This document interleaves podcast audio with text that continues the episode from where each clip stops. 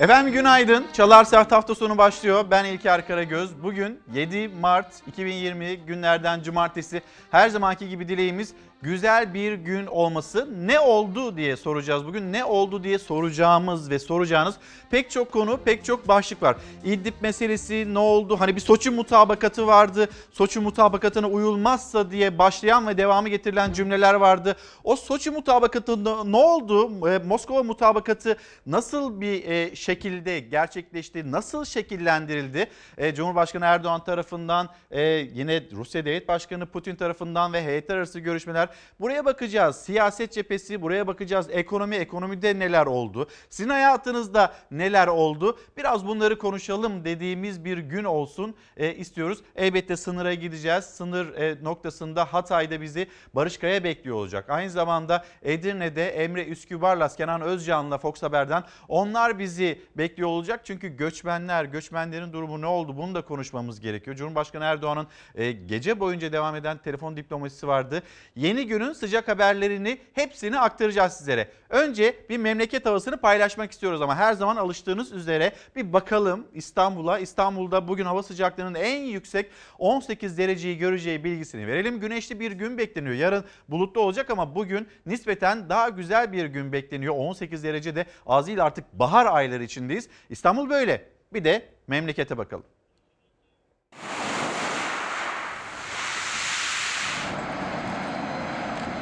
Bir yanda deniz, kum, güneş, diğer yanda soğuk ve karla mücadele. Güneş birkaç gün daha yurdun büyük bölümünü ısıtacak. Ancak yeni haftanın ikinci gününe kadar sürecek bu keyif. Sıcaklık tüm yurtta kısa süreliğine de olsa hissedilir derecede düşecek. Termometrelerin 20 dereceyi gördüğü Antalya'da sıcak havayı fırsat bilenler Konyaaltı sahiline koştu. Kimisi su sıcaklığının 18 derece ölçüldüğü denizin tadını çıkardı. Kimi yalnızca güneşin.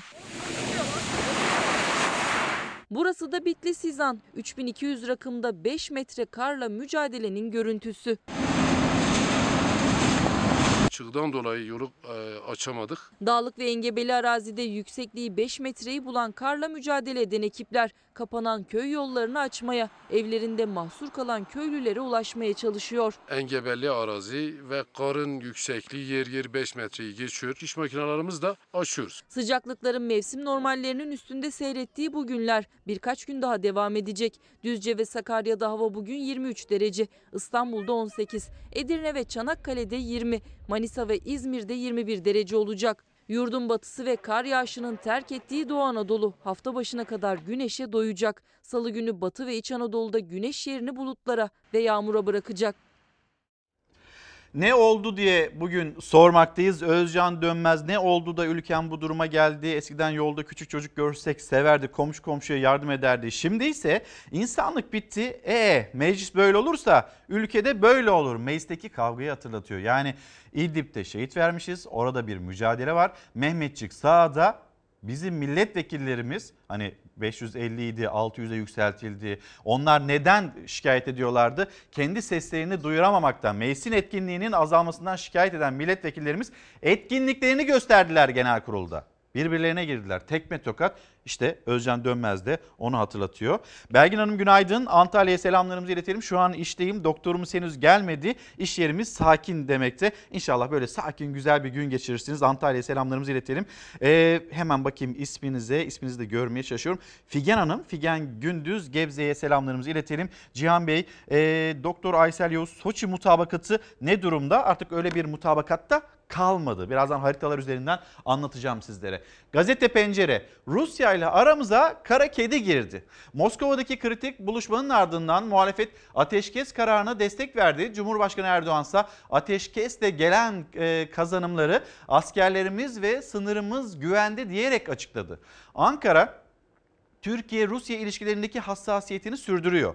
Cumhurbaşkanı Erdoğan Rusya'nın neden tavır değiştirdiğine ilişkin soruya aramıza kara kediler girmiş olabilir yanıtını verdi. O kara kediyi tarif ederken Amerika Birleşik Devletleri'ni ima etti. Yani Cumhurbaşkanı Erdoğan kara kedi derken ABD'den söz etmedi ama Aydınlık Gazetesi'ne baktığımızda kara kedinin tarifi çok net olarak yapılmakta. İşte hemen gösterelim Aydınlık Gazetesi'ni Cumhurbaşkanı Erdoğan'dan kara kedi benzetmesi İsrail kadar zayıf değil. Kimden bahsediliyor? Bu kara kediden bahsediliyor. Erdoğan İdlib'de ABD tuzağına işaret etti. Türkiye ve Rusya ilişkilerinin 5 yıldır iyi gittiğini belirten Cumhurbaşkanı bir yerden şöyle kara kediler girmiş olabilir dedi. Erdoğan İsrail olabilir mi sorusuna yok o kadar zayıf değil yanıtını verdi. Trump da tuzağı itiraf etti. Hemen şu habere de bakalım. ABD Başkanı Donald Trump Fox televizyonunun canlı yayında konuştu. Trump Suriye ile Türkiye arasındaki sınırı koruyorduk. Neden bunu yapıyorduk ki? Bırakalım Suriye ve Türkiye kendileri savaşsın dedi. Zaten benim umurumda değil dememiş miydi? Ben orada valla kim sınırları koruyor, kim sınırları korumuyor. Bununla ilgilenmiyorum. Ben ona bakmıyorum. Ben orada petrol var mı yok mu ona bakıyorum dememiş miydi? Şimdi bir kara kedi, o kara kedinin kim olduğunu Aydınlık Gazetesi net olarak söylüyor. Cumhurbaşkanı ima etmekte. Bu arada Trump'ın Suriye özel temsilcisi James Jeffrey onun Rusya ile ilgili kurduğu cümleler var. Tam da bu süreçte hani Türkiye ile Rusya arasında yaşanılan sıkıntılar ya da o krizler aşamasında ABD'den heyetin gelmesi, ABD'nin kendini hatırlatmaya çalışması Türkiye'ye müttefiklik uyarıları yapması, NATO hatırlatmaları yapılması, sonra da bu Moskova mutabakatını değerli, kıymetli olarak görüp ama S-400'ler, S-400'ler hala bizim için ciddi bir problem demesi onlar da yine aklımızda. Ne oldu derken bunları hatırlaya hatırlaya gidelim.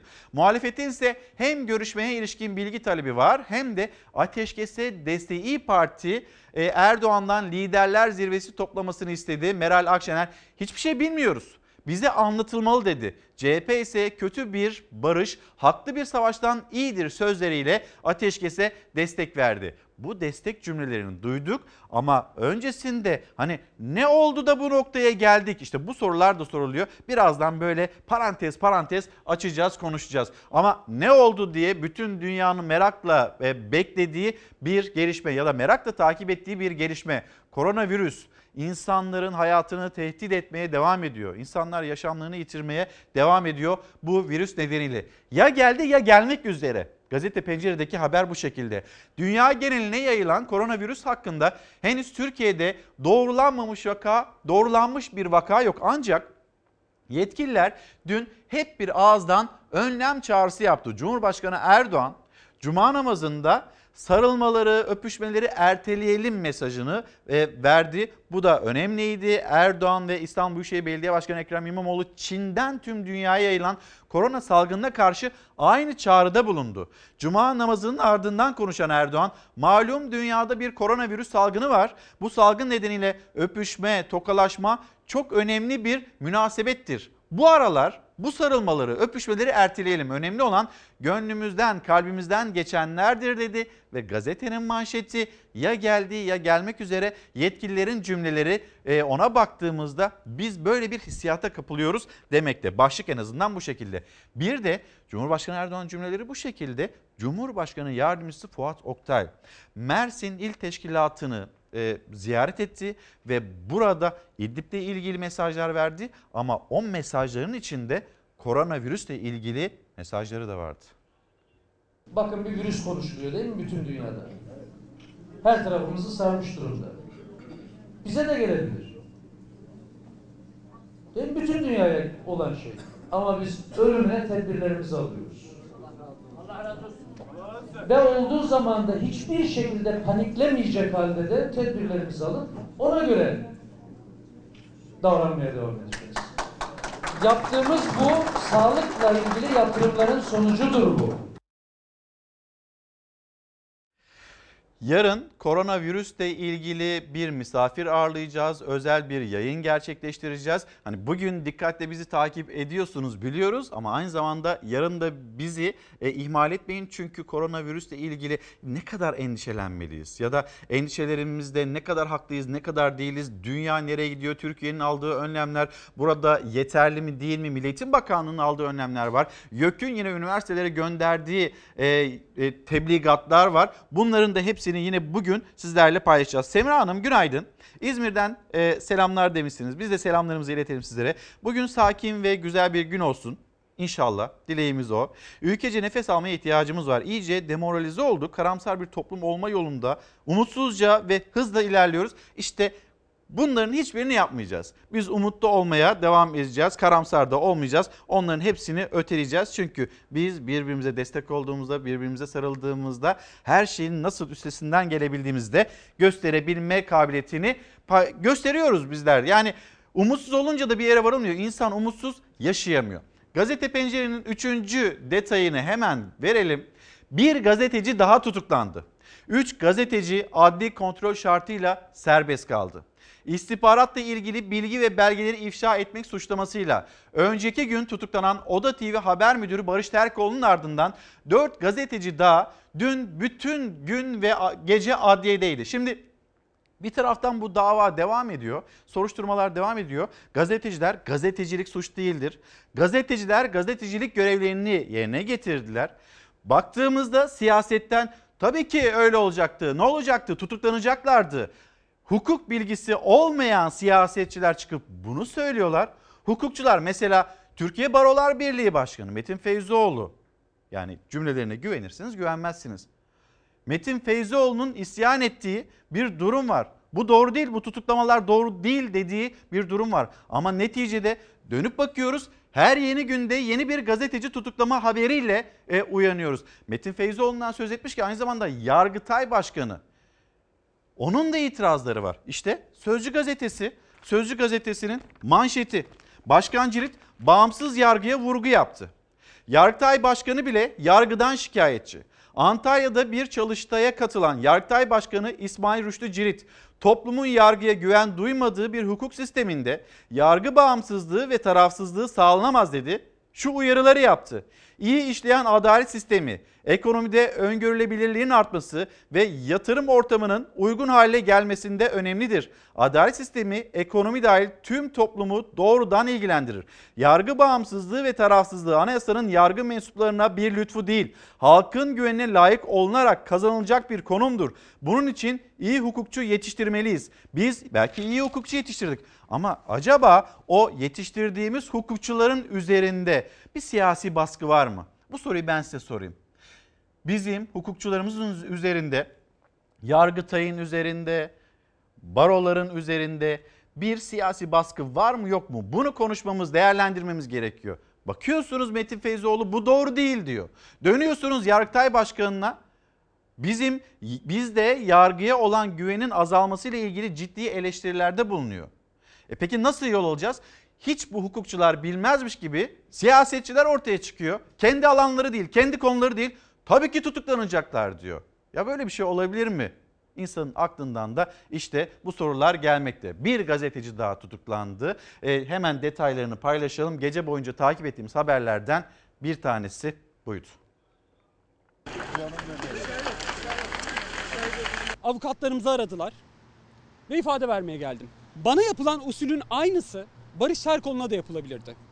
Tıpkı Fethullahçılar gibi sabahın dördünde o eve polis gitmeyebilirdi. Libya şehidi haberi nedeniyle sabaha karşı gözaltına alınıp tutuklanmıştı gazeteci Barış Terkoğlu. O haberin yayınlandığı Oda TV'nin yayın yönetmeni Barış Pehlivan hakkında da tutuklama kararı verildi. Murat Ağrel, Mehmet Ferhat Çelik ve Aydın Keser adli kontrol kararıyla serbest kaldı. Tüm bunlar olup biterken Oda TV internet sitesi ise erişime kapatıldı. 19 ay Silivri cezaevinde tutuklu kaldık. Biz 2011 Türkiye'sinde bunu yaşarken Oda TV kapatılmadı arkadaşlar. İki isim Barış Terkoğlu ve Barış Pehlivan 9 yıl önce de FETÖ kumpasıyla 19 ay cezaevinde kalmıştı. Yıllar sonra yine haber nedeniyle tutuklandı Terkoğlu. Sabaha karşı 4'te gözaltına alınmasına muhalefetin tepkisi sürerken aynı sitede yayınlanan aynı haber için Barış Pehlivan ifadeye çağrıldı. Yine çıkarız, yine gazetecilik yaparız. Dün yargı FETÖ'ye teslim edilmişti. Bugün yargı Pelikan çetesine teslim edilmiş. Fazlasını şimdi Türk yargısına Pelikan çetesi yapıyor.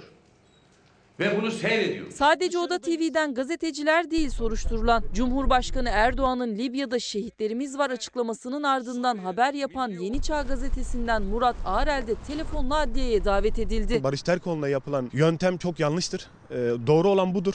E, çağırdıkları zaman nerede olursa olsun biz gelir ifademizi veririz. Bizim verdiğimiz mücadele FETÖ'ye karşı, devlet düşmanlarına karşı, devletin içerisine çöreklenmeye çalışan çetelere karşı. Murat Arel'de Barış Pehlivan'da ellerinde FETÖ ve benzeri yapılanmaları anlattıkları kitaplarıyla çıktılar savcının karşısına. Soruşturma devlete ait gizli bilgilerin ifşa edildiğine dair Cumhurbaşkanı Erdoğan da süreci takip ettiğini söylemişti. Zaten yargı gerekli adımı attığı gelişmeleri biz de yakından takip ediyoruz. Gerçekten bir devlet sırrı ise Milli İstihbarat Teşkilatı Başkanı'nın koskocaman çelenginin olduğu bir cenaze nasıl bir devlet sırrını ifşasıdır? MIT kanununa karşı geldiğinizde öyle bir suçlamayla karşı karşıya kalacaksınız. Kesinlikle kabul etmiyorum. Biz sadece gazetecilik yaptık. Gazetecilik asla suç değildir. Akşam saatlerinde ise Barış Pehlivan'ın da tutuklandığı haberi geldi. İfadeye çağrılan Yeni Çağ Gazetesi yazarı Murat Arel, Yeni Yaşam Gazetesi Genel Yayın Yönetmeni Mehmet Ferhat Çelik ve sorumlu yazı işleri müdürü Aydın Keserse adli kontrol kararıyla serbest kaldı. Barış Terkoğlu ve Barış Pehlivan onlar tutuklandılar. Murat Arel geçtiğimiz hafta e, haftalarda de biliyorsunuz bir e, bilgilerine cep telefonundaki bilgilerine ulaşılmaya çalışılmıştı. Böyle bir e, sanal ortamda bir saldırıya maruz kalmıştı. Dün diye adliye koridorlarındaydı ve e, kendisiyle ilgili bir tutuklama kararı çıkmadı. Ben gazetecilik yaptım ve gazetecilik yaptığım için buradayım diyen isimlerden bir tanesiydi. Gazetecilerden bir tanesiydi. Oda TV, Oda TV'ye gelen engelleme buna toplumun her kesiminden itirazlar geldi. Mahkeme kararı olmadan gelen engellemeye ve bütün herkes Oda TV'ye kendi portallarını açtı. Gelin haberlerinizi buradan yayınlayabilirsiniz e, denildi. Hem iktidara yakın kesimden hem de e, muhalif kesim olarak adlandırılan kesimden herkes Oda TV'ye dün bu mahkeme kararı olmadan gelen engelleme sonrasında sahip çıktılar.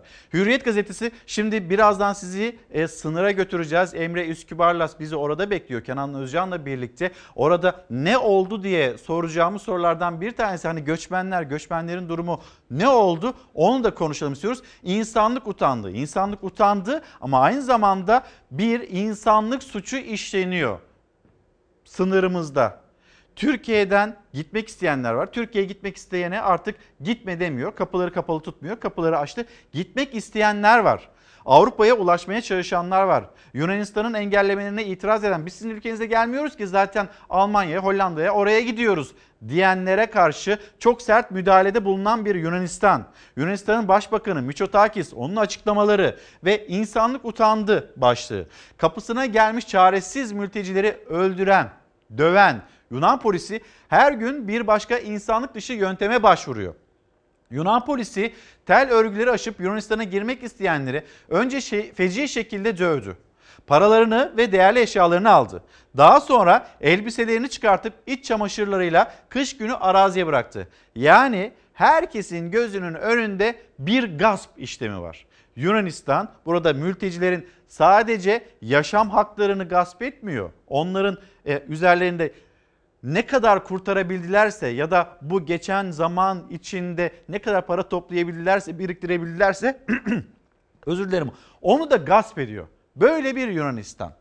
Edirne'ye dönen göçmenlere köylüler sahip çıktı. Giyecek ve yiyecek verdiler.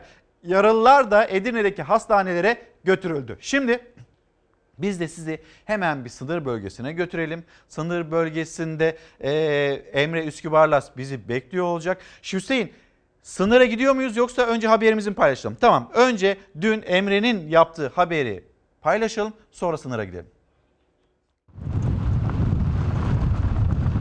Bin özel harekat polisinin Meriç'in e, tüm e, sınır sistemine getiriyoruz. Türkiye Yunanistan sınır hattında görev yapmak üzere çeşitli illerden Edirne'ye sevk edilen tam donanımlı özel harekat polisleri sınırda. Şimdi de zırhlı araçlarla birlikte Yunanistan sınırına doğru harekete geçiyorlar. Bin özel harekat polisi Yunanistan sınırında görev başında. Sınırdan geçen göçmenlerin Türkiye'ye geri gönderilmesine karşı tetikteler. Sınırda sadece Mehmetçik yok. Özel harekat polisleri de hem köylerde hem de bulunduğumuz Pazar Kule sınır kapısında göreve başladı. İşte bu anlarda Yunan devriyesi de hemen karşıda.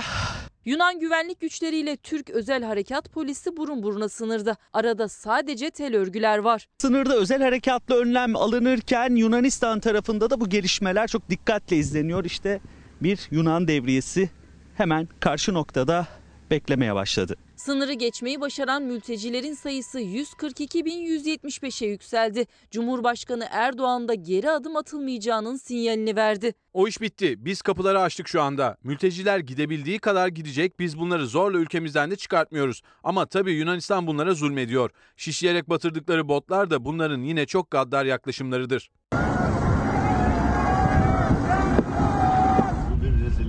Gerçekten rezillik. Erdoğan'ın vurguladığı o yaklaşıma devam ediyor Yunanistan. Edirne'de tarla ortasında soğukta kıyafetleri olmadan yürüyen onlarca göçmen vardı yine. İddialara göre Yunan askerleri kimliklerini ve fotoğraflarını da alarak Türkiye'ye geri gönderdi mültecileri. Çünkü Meriç Nehri'ni aşanları karşı kıyıda Yunan polisi bekliyor. Karadan ilerleyenlerse biber gazlı müdahaleyle karşı karşıya kalıyor.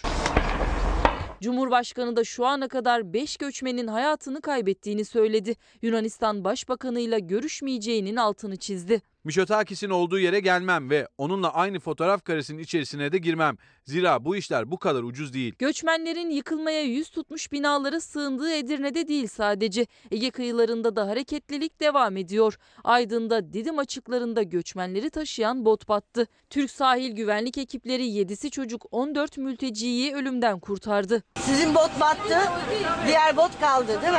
Evet. Tamam, Türk askeri sizi kurtardı.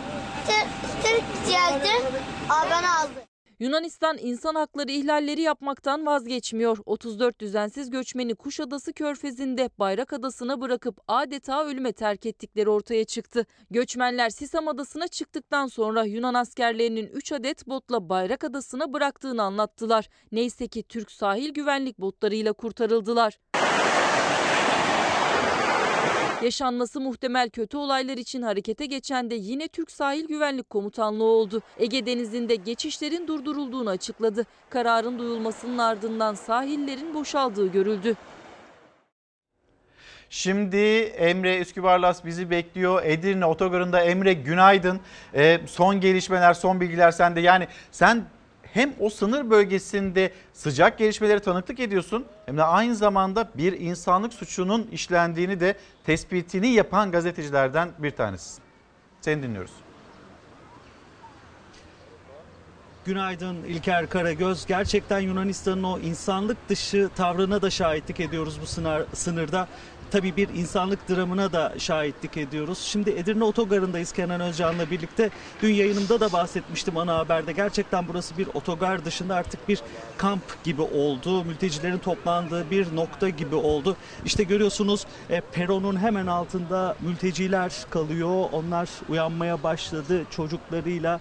Yani o yeşil alanlarda ve peronların altında mülteciler toplanmaya başladı. İsterseniz çevreyi anlatalım. Edirne'de 9 gündür bekliyor mülteciler. Aslında bekleyişleri devam ediyor. Kimi sınırlardan geçmek için çaba sarf ederken kimi de burada bekliyor. İşte bu aile olduğu gibi Kerküklü bir aile, Iraklı bir aile buraya geldi ve 8 gündür gördüğünüz bu noktada. İşte görüyorsunuz çocukları burada, 5 çocukları var bu ailenin. İşte çocuk her yerde çocuk. Onun için her şey oyun aslında. İşte e, arabalarıyla, oyuncaklarıyla oynuyor. Ben yayından önce de kendileriyle konuştum. En çok Türkçeyi iyi bilen işte Ömer. Ömer'e soralım. Ömer sen kaç gündür buradasın? Ne yapıyorsun? Bir anlatır mısın ailen adına? 8 gündür buradayız. Ee, 8 gün, gündür buradayız. Şeye gitmek istiyoruz Yunan'a. Yeni bir hayat yaşamak istiyoruz. Okula gitmek istiyoruz. Nereden geldiniz Edirne'ye 9 gün önce? Samsun'daydık. Buraya geldik. Gittik önceden oraya. Polisler bizi kovdular. Buradan duramazsınız dedi. 6 sene bekleseniz, bir yıl bekleseniz açmazlar dediler. Biz de buraya geldik. İşte bekliyoruz. Peki zor oluyor mu burada gece? Yani 9 gündür bir otogarın hemen bahçesindesiniz. Bu yeşil alandasınız. Küçük kardeşlerin de var. Zor oluyor tabii. Soğuk oluyor. Bazen üşüyoruz. Has, kız kardeşim hasta. Ne hastalığı? Şey işte baş ağrıyor. ha- Hastalık. Teşekkür ederiz. İşte İlker gördüğün gibi birçok bu şekilde aile var. Hemen yan tarafta da bir aile var. Onlar da Afgan aile. Merhabalar. Merhabalar. Türkçe biliyor musunuz acaba? Evet herhalde. Bir anlatır mısınız? Size de soralım. Canlı yayındayız. Siz nereye gitmek istiyorsunuz? Yunanistan'da. Yunanistan'a gitmek Evet, istiyorsunuz. evet. Kaç gündür buradasınız? Bugün 6 gün oldu. Kaç çocuğunuz var? Sizin çocuğunuz mu? Evet bir tane çocuğum var. İşte bir e, çocuk da burada ağlıyor. Babası hemen yanı başında. Aslında dediğim gibi birçok bu şekilde aile var. Onlar burada bekliyor. Hatta Edirne'nin çevresinden gelen mültecilerin de toplanma noktası şimdilik burası. Zaman zaman bu noktalar kaldırılıyor. Başka yerlere naklediliyorlar. Ama görüyorsunuz bakın küçük çocukları olan bir aile daha onlar da uyandı. Hemen yanlarında yardımseverlerin getirdiği sular var, gıda malzemeleri var. İşte görüyorsunuz aslında ürkek bakışlarıyla kameraya da çok bakmak istemiyorlar. Burası aslında bir peron yani burada otobüslerin park ettiği bir alan ama hem yeşil alanları bu otogarın hem de bulunduğumuz bu noktalar bu şekilde. Tabi Edirne'nin içinde bu şekilde noktalar oluşmuşken sınır hattında da çok büyük hareketlilik var İlker. Yani özel harekat polisleri özellikle e, sınır noktalarında hem Meriç hattında hem de o tel örgünün olduğu o hatta konuşlanmaya başladı. Dün biz de Kenan Hocam'la buna tanıklık ettik. Ama Yunan ta- e, tarafının gerçekten o katı tavrı devam ediyor. Dün gece özellikle 23 sularında o bölgeden e, çok yoğun telefonlar aldım. Yani tekrar ateş seslerinin, o sis bombalarının arttığını söylediler. Zaten Yunan e, askerlerinin, Yunan sınır kuvvetlerinin 1978'den kalma yani son tarihi 1978 olan o sis bombalarını da kullanmaya devam ediyor. Plastik mer- mermiler kullanmaya devam ediyorlar. Gerçek mermiler devam ediyorlar kullanmaya. Yani bu şekilde hem Edirne'nin içinde bunlar yaşanıyor hem de sınır hattında Yunanistan'ın o katı tavrı da devam ediyor. Emre Üskübar'la çok teşekkürler. Kenan Özcan, Kenan abiye de selamlarımızı ilet. İşte orası Edirne Otogarı. Edirne Otogarı'nın mülteciler için, göçmenler için nasıl bir ev haline geldiğini e, Emre bizlere anlatmaya çalıştı. Ömer, Ömer Samsun'dan çıkmış ailesiyle birlikte o aile içinde işte en iyi Türkçeyi konuşan Kerküklü bir ailenin evladı gitmek istiyoruz diyor. Yeni bir hayat için diyor. Kimse onlara şöyle bir seçenek sunmadı. Siz Kerkük'te evinizde mutlu mu yaşamak istersiniz yoksa Avrupa'ya mı gitmek istersiniz? Böyle bir seçenek sunulmadı ki. O insanlar oralardan sürüldü. Neden? Çünkü bir başkası küresel güçler, emperyalist güçler onlar gelecekler. Onların bulundukları mahallelere, onların bulundukları coğrafyaya, onlara ait olanları, yeraltı zenginliklerini, yerüstü zenginliklerini onları talan edecekler diye bu insanlar çoluk çocuk yollara düştüler. Bambaşka ülkelerde bambaşka hayatlar yeniden hayat kurmaya, yeniden bir hayatı yaşatmaya çalışan insanlar. Şimdi e, Türkiye bununla ilgili attığı adımlar var. Yine gecenin önemli gelişmelerinden bir tanesiydi. Yani ne olursa olsun bari denizden göndermeyin. Hani bu eleştiriler vardı ya denizden gönderilmesine, mültecilerin denizden Avrupa'ya ya da Midilli'ye, Yunanistan'a ulaşma çabalarına e, dur deniliyor ve karadan hani bu sınır kapılarına yönlendirilmesinin bilgisi e, geldi. Bu doğru bir adımdı. Edirne'de durum bu. Birazdan Hatay'a gideceğiz. Hatay'daki durumu da anlatacağız. Ama Batı Yunanistan böyle davranırken çoluk çocuk onları dinlemeden üzerlerine gerçek mermiler yağdırırken ve e, yine onlara biber gazlarıyla müdahale ederken hepsini sivilleri herkesi nefessiz bırakırken bakın Türkiye'deki tavır ne onu da bir kez daha gösterelim. Şimdi Fahrettin Koca birazdan bir video izleyeceksiniz bir haber izleyeceksiniz ve sizi Büşra Kayalı Durmaz da İstanbul 112 acil servis ekibinden öyle zannediyorum ATT acil tıp teknisyeni hem Büşra hocam öyle hem de işte onunla beraber çalışan onunla birlikte o anda mesai yapan iki arkadaş daha var. Onları da tebrik etmemiz gerekiyor. Sevgili Büşra senin biricik vicdanını, mesleğine ve insana olan saygını Avrupa'nın evrensel dediği hiçbir değerine değişmem. İyi ki varsın. Sağlık Bakanı Fahrettin Koca'nın mesajı bu şekildeydi. Şimdi ne oldu peki? Yunanistan orada herkesin üzerine, çocukların üzerine biber gazlarıyla müdahale etti. Gerçek mermilerle müdahale etti ve bir e, ATT 112 Hızır Servis ekibinden birisi Büşra Kayalı Durmaz. Bu arada Sağlık Bakanı'na verdiği yanıt bu gurur da bana bir ömür boyu yeter Sayın Bakanım demekte. Büşra Kayalı Durmaz bakın orada insanlara, çocuklara nasıl davrandı ve hani insan hakları evrensel bildirgesinden bahseden Avrupa'ya nasıl bir yanıt verdi?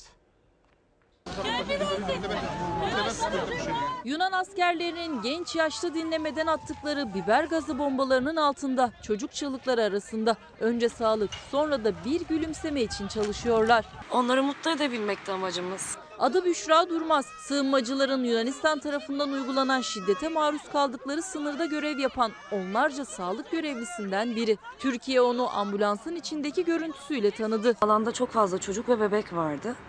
Ee, ambulansın etrafını çevrelediler, bizi durdurdular. Ekip arkadaşım Tansu durumu kötü olan bir bebekle ilgilendi. Diğer ekip arkadaşım Murat yetişkin hastalarla ilgilenirken ben de hızlı bir şekilde bütün bebeklere müdahale edebilmek için bebek ve çocuklara hızlı bir şekilde onların muayenelerini tamamladım. Çocuk kimin? O çocuk kimin? Çocuk kimin? Sizin çocuk. İyi, tamam. Ver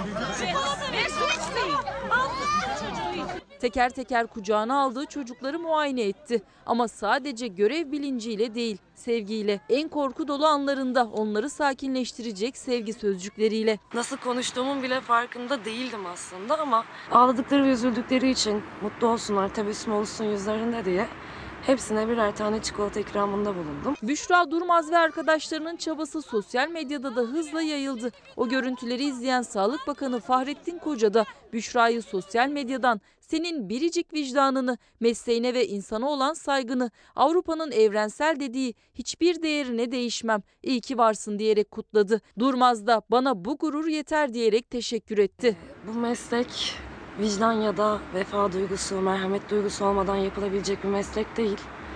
Allah'a şükür bizler bunları barındırıyoruz. Burada çalışan bütün gönüllü arkadaşlar aynı şekildeler. Zira polis olsun, asker olsun. İnsanlık dersi veren bir sağlık çalışanı. Şimdi insanlık utandı diyoruz bir yandan da insanlık umutlandı. Bunu da söyleyelim. Nedir o? Dünya Yunan devletinin mültecilere yaptığı zulmü izlerken Atina ve Selanik'te sokaklara dökülüp kapıları açın çağrısı yapan binlerce kişi umut ışığı oldu. Atina ve Selanik'te önceki akşam eş zamanlı düzenlenen yürüyüşlerde sınırda bekleyen mültecilere destek verildi. Başbakan Miçotakis'in mülteci politikasının eleştirildiği gösterilerde bedenlerimizi e, yurtlarından edilen silahsız, aç, susuz, kendilerine bir umut arayan ve silahlı ordular arasında sıkışıp mahsur kalan sığınmacılara kalkan oluşturmaya davet ediyoruz denildi. Yani insanlık utandı. Evet e, politikanın ya da politikacıların tavrıyla insanlık utandı. Ama insanlığa sahip çıkanlar hem Meriç'in bu tarafında hem de Meriç'in öbür tarafında vardı. İşte insanlığın umutlandığı bir nokta. Şimdi Ankara'ya gideceğiz. Ankara'ya gideceğiz. Hani ne oldu derken İdlib meselesini konuşacağız. Ama önce konuşacağımız konu gazeteciler, gazeteciler, gazetecilerin tutuklanması ve gazetecilik suç değildir başlığı olacak. Dejavu yaşıyoruz. Gazetecilik saldırı altında. Barış Pehlivan da tutuklandı. Oda TV haber müdürü ve yazarımız Barış Terkoğlu ve muhabir Hülya Kılınç'ın daha önce ifşa edilmiş bir haberden dolayı tutuklanmasının ardından bu arada Tutuklamalar da ilginç. Yani daha önce meclis kürsüsünde bir milletvekili tarafından ifşa edilmiş olan belgeler, bilgiler bunu haberleştirdiği için gazeteciler tutuklandı. Onu da unutmayalım. Hani ne oldu, ne oldu da tutuklandılar derseniz daha önce bir milletvekili tarafından ifşa edilmiş, değerlendirilmiş, aktarılmış bir bilgiyi aktardıkları için tutuklandılar. Onu unutmayın lütfen. Oda TV'nin genel yayın yönetmeni Barış Pehlivan da cezaevine gönderildi. 9 yıl önceki FETÖ hukuksuzluğunu anımsatan Pehlivan dejavu yaşıyoruz dedi. Pehlivan daha öncesinde şimdi bu arada Barış Terkoğlu, Barış Pehlivan onların yazdıkları bir kitap var. Kitabın adı Metastaz birbirlerinden kardeşim, dostum diye bahseden iki gazeteci onların yolu bir kez daha cezaevinde kesişti. Şimdi hemen bir Ankara'ya gidelim. Deniz abi Sözcü gazetesi yazarı Deniz Zeyrek bizleri bekliyor.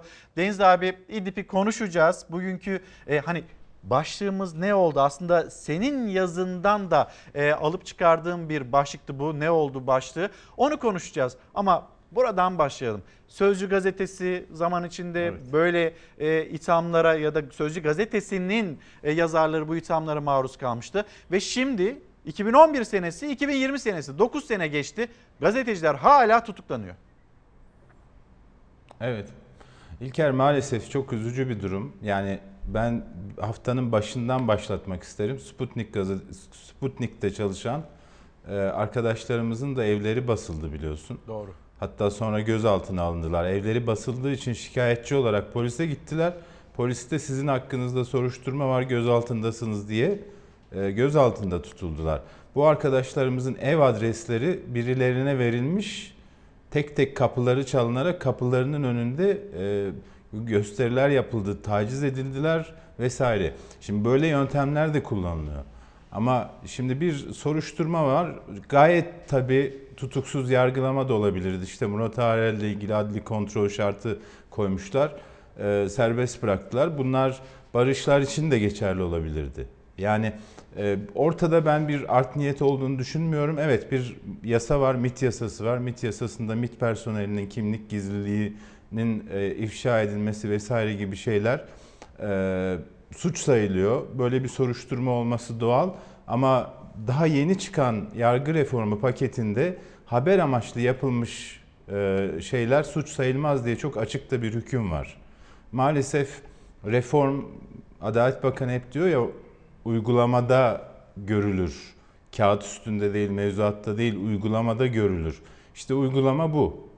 Pekala tutuksuz yargılama olabilecekken yani kendi ayaklarıyla gitmiş insanlar Erge, Ergenekon balyoz kumpas sürecinde de aynısını yaşadık. Oda TV e, davasında da aynısını yaşadık. Ayaklarıyla gittiler ama tutuklandılar. E, bu insanlar e, maalesef orada e, Libya'da şehit düşen insanların ordu mensubu olduğunu biliyorlardı başlangıçta. Onun için ilk hata orada yapıldı. Yani birileri birilerini bilgilendirseydi eğer bu, bu insanlar ordu mensubu değil istihbaratçı bu nedenle gizlilik esasıyla yapıldı e, cenaze töreni duyurulmadı vesaire gibi bilgilendirmeler yapılsaydı bu tür şeyler yaşamazdık. İkincisi de yani bu şunu anlayışla karşılamak lazım. Bir istihbaratçının cenazesine arkadaşları katılabilir. Dolayısıyla istihbaratçıların e, yüzleri ifşa olabilir vesaire. Bunlara dikkat etmek lazım. Ama bunu e, haber yapan arkadaşların bu konuda e, bilgisi olmayabilir. E, hata yap yani bilinçli ya da bilinçsiz hata yapılabilir. Bunları hesaba katmak lazım. Yani bu kadar ağır cezalar hemen hapse atalım, hesap soralım, bir daha gazetecilik yapmayacak, yapmayacak hale getirelim gibi bir yöntem ne Türkiye'ye ne de demokratik e, koşullara uyuyor, ne de çağımıza uyuyor. İnşallah bir an önce özgürlüklerine kavuşurlar. Bir de şunu söylemek lazım. Oda TV'ye yayın yasağı getirmişler. Türkiye'de şu anda teknik olarak sadece soruşturma konusu olan haber kapatılabilir. URL bazlı yapılıyor çünkü bunlar. Yani sadece o haberin olduğu link kapatılabilir. Bu teknik olarak mümkünken bütün Oda TV'nin kapatılması da kabul edilebilir bir şey değil. Yani Türkiye 21. yüzyılda basın özgürlüğü konusunda çok gerçekten vahim görüntüler yaşıyor.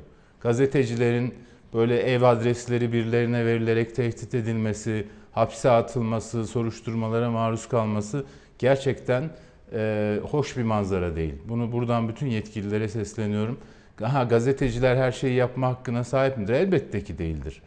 Yasalara uymak hepimizin, bütün vatandaşların boynunun borcudur ama bazı şeylerin de orantılı olması lazım. Bu geçen hafta boyunca meslektaşlarımızın karşılaştığı şeyler maalesef çok da orantılı değil.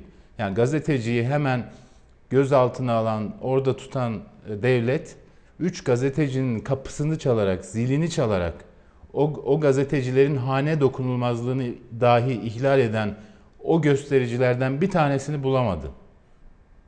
Bu, bu ayıp bir şey değil mi? Devlete buradan da onu da soruyorum. Üç gazetecinin evini adreslerini eliyle koymuş gibi bulan ki ben bir yerden bir yerlerden aldıklarını düşünüyorum. O insanların ra hiçbir şey yapılmadı. O insanlar gittiler, kapıları çaldılar, kapıyı açan insanları tehdit ettiler, ayaklarını kapının arasına koydular kapatılmasın diye ve o insanlar daha bulunamadı bile. Böyle de bir şey var. Onun için e, gazetecilik suç değildir sloganı çok hoşuma gidiyor benim. Bir kez daha söylüyorum gazetecilik suç değildir. E, keşke hani o sloganı kullanmasak ama e, sürekli bu başlığı ve sloganı hatırlatan uygulamalarla karşı karşıya kalındığını görüyoruz. Siyasetçiler hani hukukçu olmayan siyasetçiler onlar hani MIT yasasını yalamış yutmuş bir, bir şekilde anlatıyorlar, tarif ediyorlar. Ama hukukçu yorumlarına dönüp bakıldığında mesela az önce hatırlattım Türkiye Barolar Birliği Başkanı Metin Feyzoğlu e, ben de inceledim diyor ve bu incelemelerinden sonra daha önce bir milletvekili tarafından e, ifşa edilmiş bir konu tutuklamayı gerektirmez. Hani hukuki yorumlar bu şekildeyken gazetecilerin tutuklanıyor olması ciddi bir sorun, ciddi bir problem. Deniz abi gelelim İdlib meselesine ve e, senin de yazında dikkat çektiğin bir e, nokta var. Oraya geleceğiz. Önce Cumhurbaşkanı Erdoğan ve Rusya Devlet Başkanı Putin onların arasında geçen diyalog ve bu Rusya mutabakatı, Moskova mutabakatı nasıl imzalandı? Onu paylaşalım öyle devam edelim.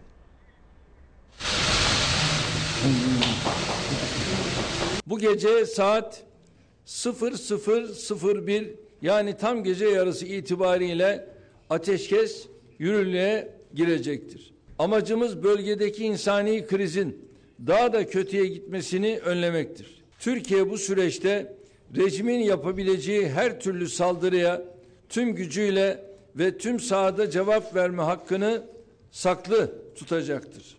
Erdoğan Putin'le yaklaşık 6 saat süren görüşme sonunda İdlib'de silahların susacağını bu sözlerle dünyaya duyurdu. İki ülke arasında 3 maddelik yeni mutabakat metni imzalandı.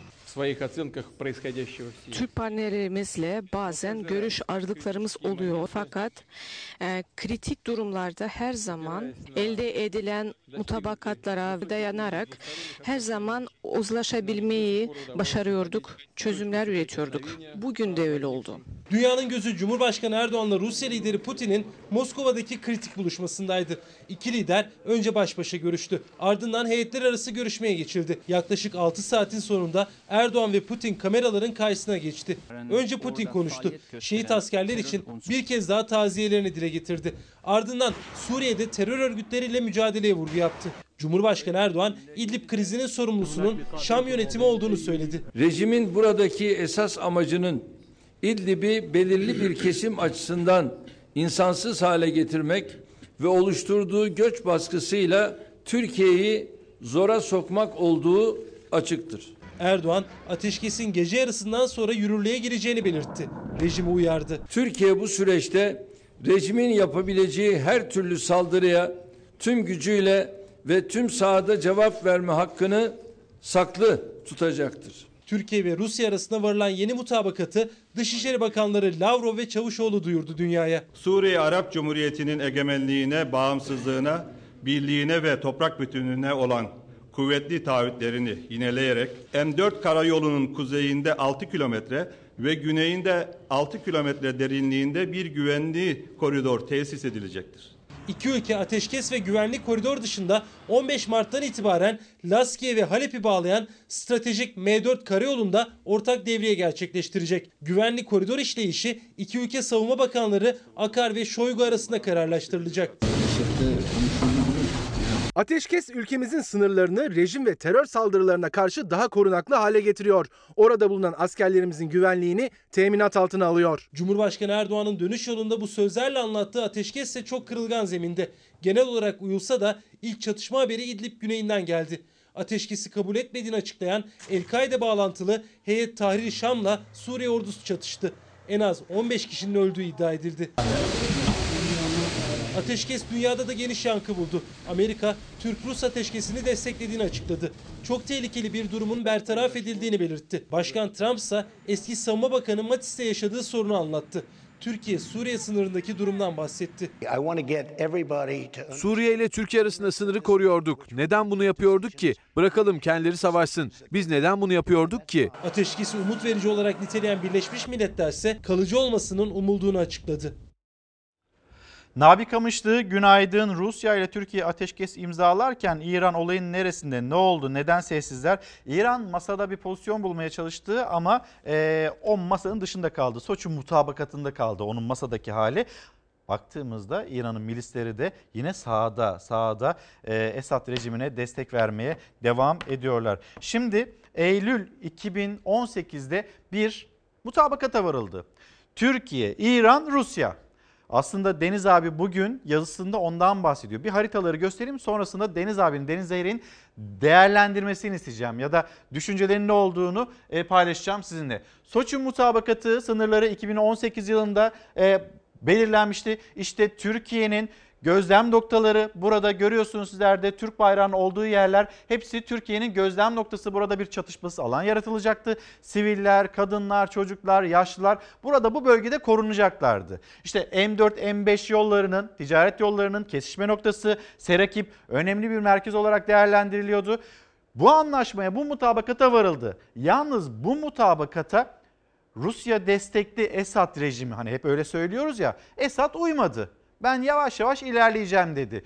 Rusya Soçi mutabakatına imza atmış olmasına rağmen yukarıdan hava desteği verdi. Aynı zamanda e, Esad'ı destekledi ve yavaş yavaş haritayı şu hale getirdiler. Bu da şimdi bugün dediğimiz yani Moskova mutabakatından sonra ortaya çıkan harita. Soçi mutabakat diye bir şey kalmadı. O yırtılıp atıldı. Rafa kalktı diyorduk eskiden. Artık tamamen yırtılıp atıldığını görüyoruz. İşte burası artık yeni harita. Nasıl olacak? İşte Serakip. Az önceki haritayı şöyle hemen ben biraz geri geleyim. Serakip'in nerede olduğunu görüyorsunuz. Ve şimdi Serakip'in ne kadar içine doğru ilerlediğini görüyorsunuz. Esad'ın. Aynı zamanda işte gözlem noktaları yeşil alanın içindeydi. Ve şimdi o gözlem noktalarının nasıl kırmızı alan içinde yani rejim kontrolü içinde kaldığını görüyorsunuz.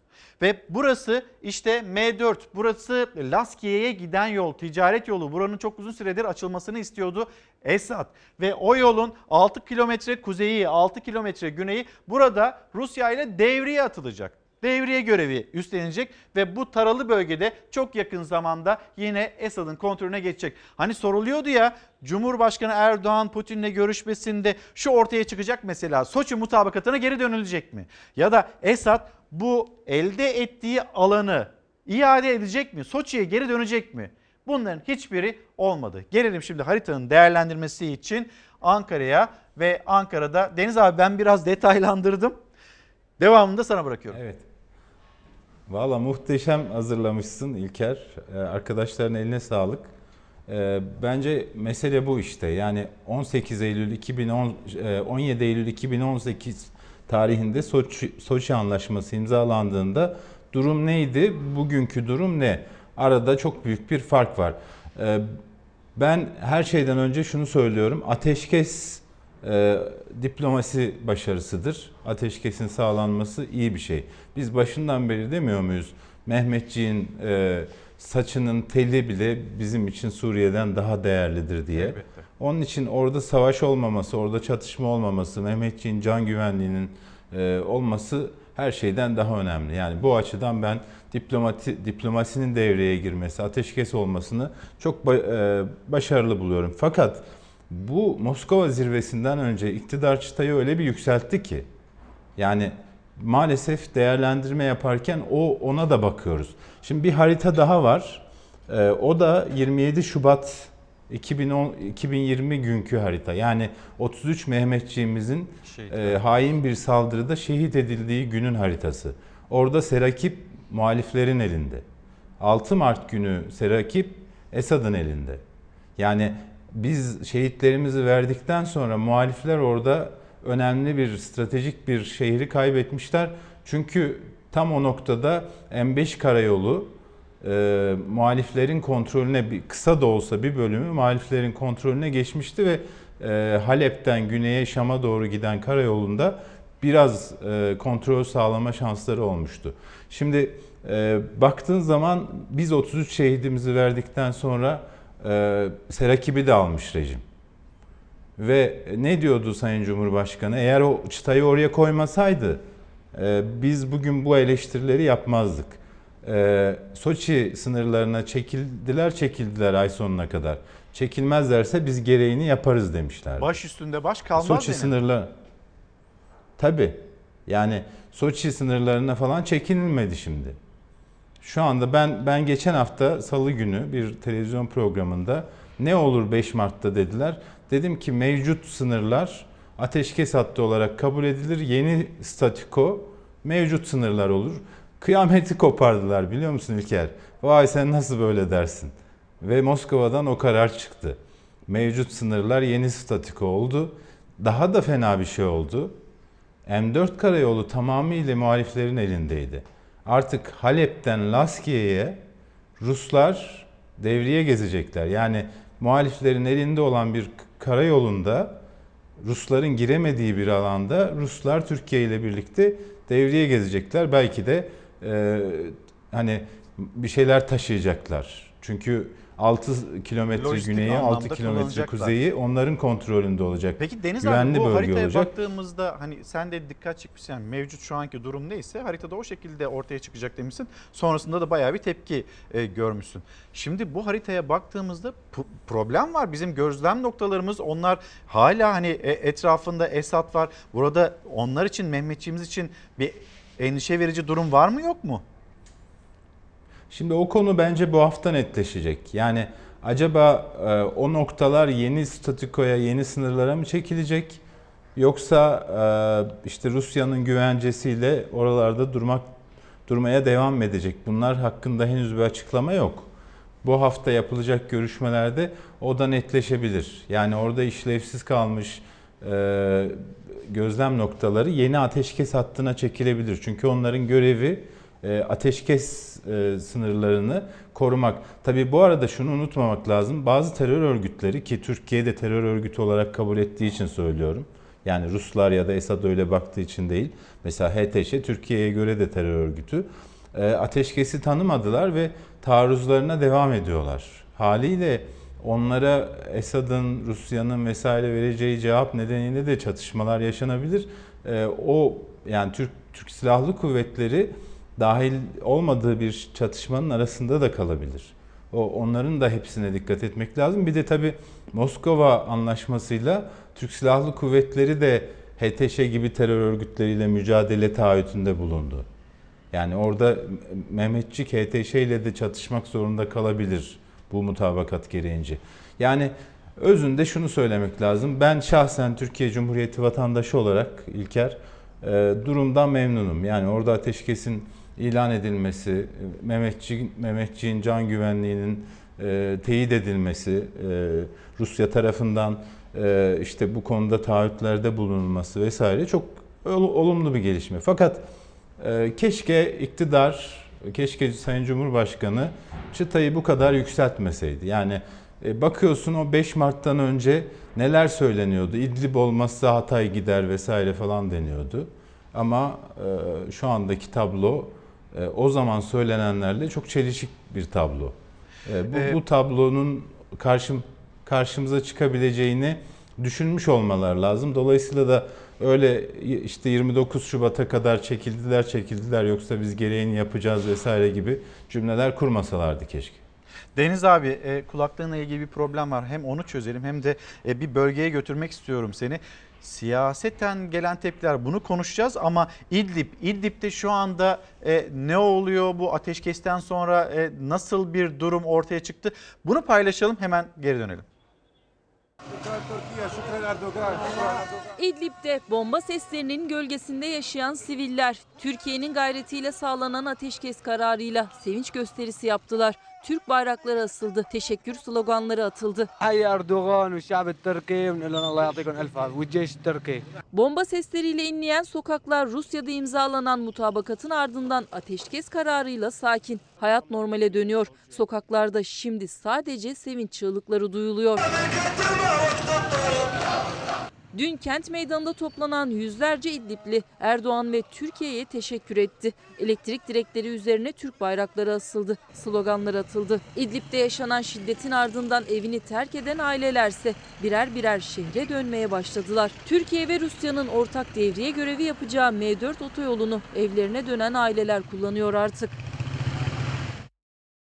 Yine sınırın sıfır noktasındayız. Milli Savunma Bakanı Hulusi Akar ateşkesi yerinde sınırda denetledi.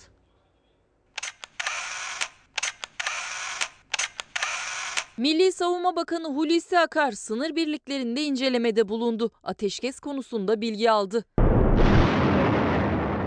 Ateşkes kararının alınmasının ardından Genelkurmay Başkanı Orgeneral Yaşar Güler ve kuvvet komutanları ile birlikte Hatay'a gitti. Suriye sınırında incelemelerde bulunan Akar, daha sonra İdlib'deki faaliyetlerin sevk ve idare edildiği 2. Ordu Taktik Komuta yerine geçti. Amerika Birleşik Devletleri'nin Suriye özel temsilcisi James Jeffrey ise hem büyük ihtimal kelimesini kullandı hem de inanıyoruz dedi. Rusya'yı işaret etti. İdlib'de 34 Türk askerinin şehit olduğu saldırılara ilişkin Türk unsurlarının büyük ihtimal Rus uçağı tarafından bombalandığına inanıyoruz dedi. İdlib'de sağlanan ateşkes içinse kalıcı hale gelmeli ve sahada kimsenin ihlal etmediği bir hat olmalı açıklamasında bulundu. James Jeffrey de e, Türkiye'den henüz e, ayrılmadı ya da işte Türkiye-Rusya ilişkileriyle ilgili mesajlar vermeye devam ediyor. Belki bununla ilgili birkaç cümle e, kurarsın Deniz abi. Bir de o görüşme odası işte heyetler arası görüşme Cumhurbaşkanı Erdoğan, Putin onların yan yana gelişi yaptığı açıklamalar ve bir heykel. O salonun izlenimlerini de alabilir miyiz? Evet. Ee, bir kere şunu söyleyeyim. Amerikalıların yani durup durup da bu aşamada ortaya çıkıp işte mühimmat verelim savaşa devam edin e, gibi tavırları gerçekten kabul edilemez. Yani e, bugüne kadar Türkiye o kadar bedel ödedi, Türkiye o kadar e, yük sırtlandı. Bunları paylaşmak bir yana YPG'yi destekleyerek o yükü daha da artırdı Amerika. Şimdi gelmiş günah çıkarıyorlar ama gerçekten çok samimi bir görüntü, bir fotoğraf değil. İkincisi de şunu söylemek lazım. Ahmet Davutoğlu'nun bir açıklaması var. Bence önemli. Yani şu anda ateşkes sağlandığı andan itibaren Türkiye sınırlarından içeriye doğru, İdlib'e doğru uluslararası toplum davet edilerek bu yük paylaşılmalı. Yani Birleşmiş Milletler olur, NATO olur, Avrupa Birliği olur. Bunların İdlib bölgesine gelip insani yardım da dahil her şeyi paylaşması lazım. Bütün yükü paylaşması lazım. Türkiye'nin bu yükü askeri açıdan da, ekonomik açıdan da, işte insani yardımlar açısından da tek başına omuzlaması e, çok zor. E, onun için Ahmet Davutoğlu'nun ki bu işin e, en başından itibaren süreçte payı olan bir isimdir. Bu önerisinde bence dikkatli dinlemek lazım. Deniz Salona abi, gelince dün, orada e, Konya'daydı. Konya'da e, geri kabul anlaşmasına hızlıca geri dönülmesi gerekiyor dedi. O kurduğu cümlelerden bir tanesi buydu. Bizim de Ahmet Davutoğlu ile ilgili bir hazırlığımız var ama sizin devam etmenizi istiyorum. Sonradan ben e, izleyicilerimizle paylaşacağım. O e, heykel kısmı çok Evet. önemli çünkü. Evet şimdi e, fotoğraflarda görmüşsündür. Bir tarafta Sayın Cumhurbaşkanı ile Putin duruyor. Yan tarafta heyetler var. Heyetlerin arkasında da e, bir heykel var. Bir kadın heykeli var. O heykel daha e, geçenlerde Kırım'a iki e, o heykelden iki tane dikildi ve Kırım'da insanlar e, bunu protesto ettiler, gerilim yaşandı vesaire. Neden? Çünkü o heykel iki, e, ikinci Katarina'nın heykeliydi. Yani kimdir ikinci Katarina? 34 yıl boyunca e, Rusya'da hüküm sürmüş. Yani Çar ölmüş, Çar'dan sonra da tek başına Rusya'yı yönetmiş bir Çariçe. Ve onun döneminde iki e, Osmanlı-Rus savaşı yaşanmış. İlkinde biz Kırım'ı kaybetmişiz. Kırım bağımsız bir hanlık olmuş. E, ardından 9 yıl sonra Rusya Kırım'ı topraklarına katmış. Osmanlı Kırım'ı geri almak için yeni bir taarruza geçmiş. Maalesef o taarruzda Rusların zaferiyle sonuçlanmış ve Kırım onun döneminde o Katarina'nın döneminde Osmanlı'dan çıkıp Rusya'nın eline geçmiş. O Katarina Osmanlı'dan bir Müslüman toprağını alıp yani Müslümanların yaşadığı bir toprağı alıp Hristiyanların kontrolünde olan bir ülkeye katan e, Çariçe'dir. Ve e, ben doğrusunu istersen muhalefet ya 33 askerimiz şehit verildi neden Moskova'ya ayağına gidiyoruz eleştirilerini yöneltmişti. Bu eleştirilere kulak verilseydi Katarina'nın huzurunda olmazdı bu anlaşma. Yani Türkiye'nin sonuç itibariyle söyledikleriyle e, işte açıkladıklarıyla çelişen bir sonuç ortaya çıktı ve ne yazık ki buna e, Katarina, ikinci Katarina da orada şahitlik etmiş oldu. Bir de tabii başka bir detay var. Orada e, yapılan her görüşmenin her detayı bir şekilde Ruslar tarafından Esad canisiyle de paylaşıldı. Onu da unutmamak lazım İlker. Deniz abi teşekkürler. Sözcü gazetesi yazarı Deniz Zeyrek'le konuştuk. Diyor ki her şey Katarina'nın gözleri önünde oldu. Şimdi bir mola vereceğiz ama hemen döneceğiz. Bu arada Deniz Zeyrek'le sohbetimize de yarın devam edeceğiz. Mola buluşalım burada. Efendim bir kez daha günaydın. Devam ediyoruz Çalar Saat hafta sonuna. Hemen şimdi sizleri sınır bölgesine götüreceğiz. Sınır hattında bizi Fox Haber'den Barış Kaya ve Serhat Yağmur bekliyor. Soracağız ateşkes devreye girdi. Bahar Kalkanı Harekatı bu e, harekatın durduğu bilgisini verelim. Bu ateşkesin sağdaki karşılığının notları da Barış Kaya'da. Barış Kaya günaydın seni dinliyoruz. Günaydın İlker. 36 saat yaklaşık geride kaldı ateşkesten sonra. Tabii o görüşmeden sonra sahaya yansıması e, olumlu. Çünkü askeri faaliyetler durdu, durduruldu. E, o mutabakat metninde yer alan ifadeyle askeri faaliyetlerin durdurulması yer alıyordu. Dolayısıyla her iki tarafta e, bu e, maddelere riayet ediyor. Şu dakikaya kadar herhangi bir gerilim yaşanmadı, tansiyon yükselmedi. Ama önümüzdeki süreç son derece kritik. Çünkü İdlib bölgesi başından bu yana herkesin de söylediği gibi karmaşık yapıların içerisinde olduğu bir bölge. Ee, çok sayıda grup var.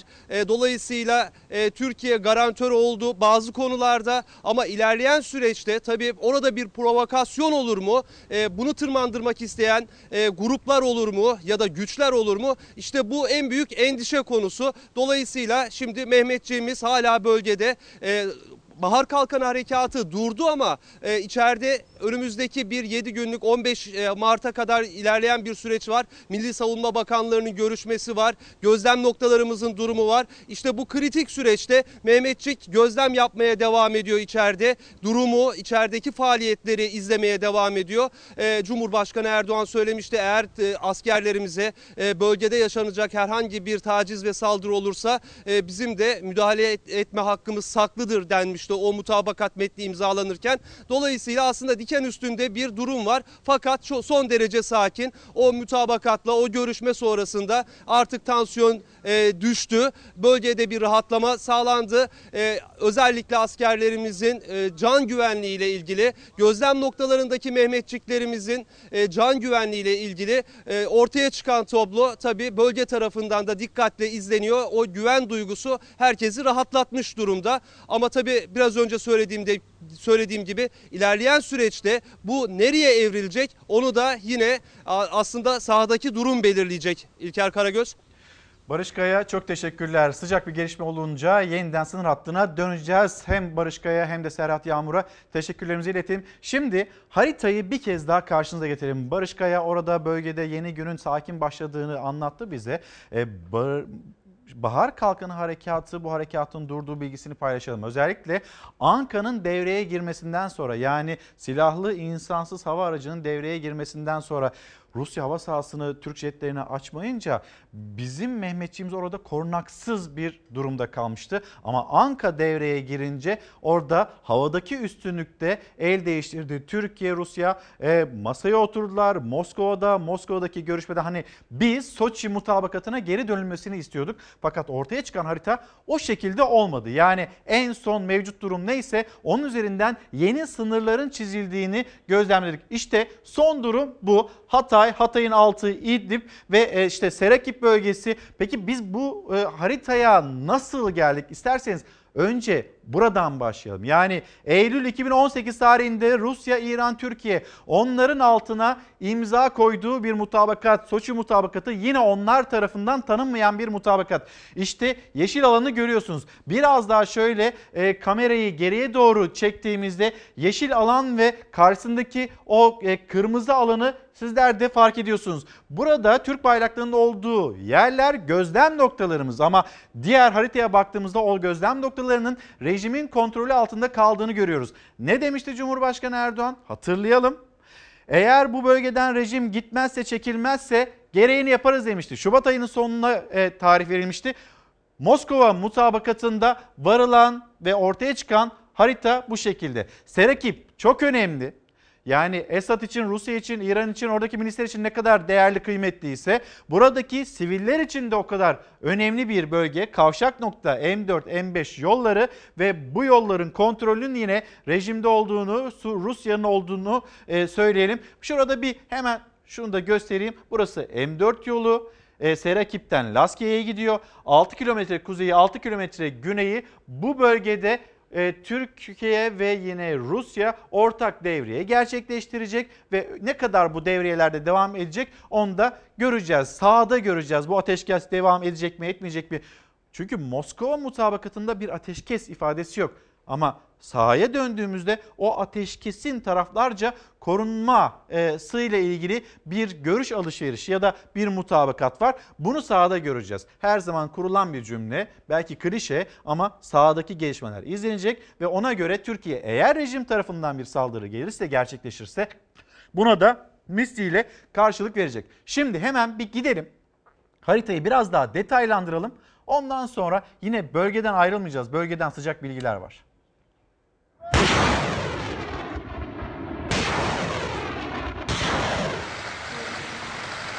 Erdoğan ve Putin İdlib krizini yeni mutabakatla çözdü. Ateşkes sağlandı. İdlib'de sınırlar yeniden çizildi. Ateşkes İdlib bölgesinde istikrar ve normalleşmeye zemin hazırlıyor. Sivillerin korunması için önemli bir adım teşkil ediyor. Halep'te kontrolü sağlayan Suriye lideri Esad gözünü İdlib'e dikti. Rejim bölgeye yoğun şekilde saldırırken Cumhurbaşkanı Erdoğan ve Rusya Devlet Başkanı Putin Soçi'de masaya oturdu.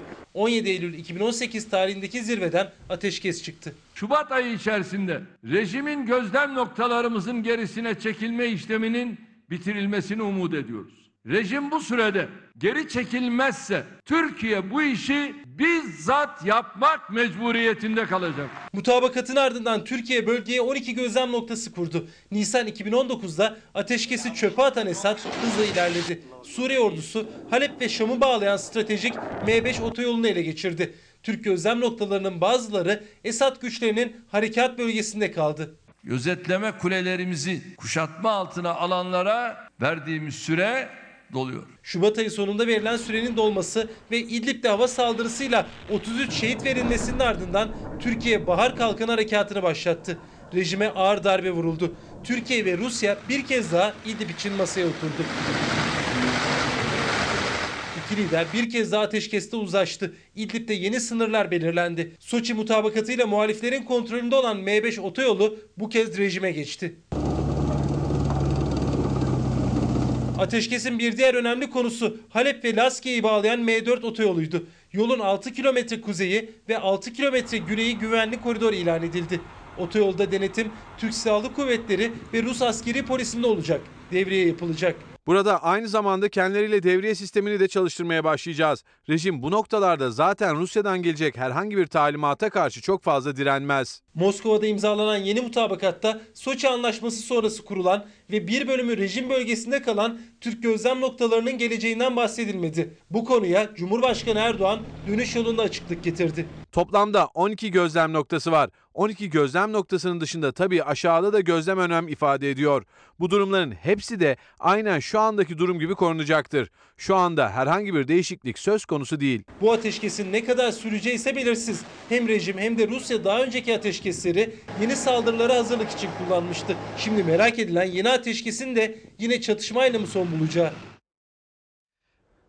Gazetelerimize dönelim. Sabah gazetesi vicdansız Yunan Avrupa kapısında Nazi kamplarını hatırlatan utanç görüntüleri masum siviller çoluk çocuk demeden soyulup vahşice dövülüyor, kamçılanıyor, öldürülüyor ve bütün bunlar Avrupa'nın hemen gözlerinin önünde gerçekleşiyor. Sabah gazetesinin manşeti vicdansız Yunan şeklinde.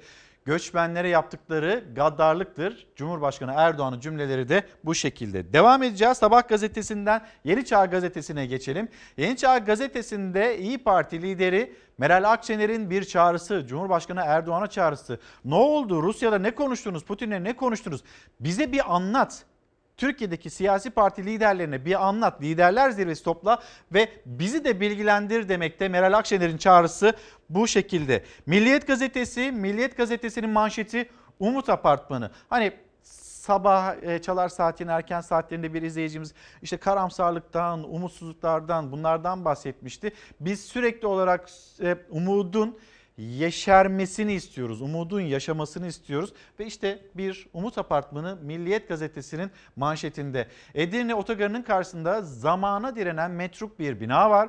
Avrupa umuduyla sınıra gelen mülteciler için bir süre burası mesken oldu. Ki az önce sizleri Edirne Otogarı'na götürdük. Emre Eskü Barlas bize oradaki son durumu anlattı. Samsun'da yaşayan ve şimdi yeni bir hayat kurabilmek için batıya, Avrupa'ya gitmeye çalışan Ömer'i ve ailesini ekranlarınıza taşıdı. Afgan, Suriyeli, Özbek, İranlı ve Faslı göçmenler hep birazdan Avrupa'ya geçene kadar burada kardeş gibi yaşayacaklarını söyledi ama Umut Apartmanı yıkılma tehlikesi olduğu için dün boşaltıldı. Orada insanlar nereyi bulabiliyorlarsa yağmurdan korunmak için ya da soğuktan korunabilmek için nereye bulabiliyorlarsa oralara sığınmaya çalışıyorlar. Umut Apartmanı da onlardan bir tanesiydi. İşte boydan büyük adımlar, küçücük küçücük çocuklar onlar Avrupa yolunda ya da yeni bir hayatın yolunda, umut yolculuğunda. Milliyet Gazetesi'nden seçtiğimiz diğer bir haber Avrupa Birliği sözünü nasıl tutmadı? Türkiye'nin mülteciler konusunda açık kapı politikası uygulamaya başlaması göçmen mutabakatı olarak anılan 18 Mart mutabakatını tekrar gündeme getirdi. Avrupa Birliği tarafından verilen sözler yerine getirilmediği için 4 yıllık mutabakat fiilen ortadan kalktı. 4 yıl öncesine gittiğimizde dönemin başbakanı Ahmet Davutoğlu'ydu. Avrupa Birliği ile e, geri kabul anlaşmaları imzalandı. Dün katıldığı televizyon programında da yine buraya dönülmesi gerektiğini söyledi. Yani Avrupa Birliği ile ilgili biz çok önemli bir noktaya gelmiştik. Geri kabul anlaşması çok önemlidir. Göçmenlerle ilgili mesele hani sınırlarımı aştım mesele bitti benim için demek doğru değildir. O geri kabul anlaşması önemli dedi. Verdiği mesajlardan bir tanesi bu. Bir diğeri de İdlib. Hani Cumhurbaşkanı Erdoğan ve Rusya Devlet Başkanı Putin'in görüşmeleri. O görüşmeden çıkan sonuçlarla ilgili bakın Ahmet Davutoğlu'nun değerlendirmesi.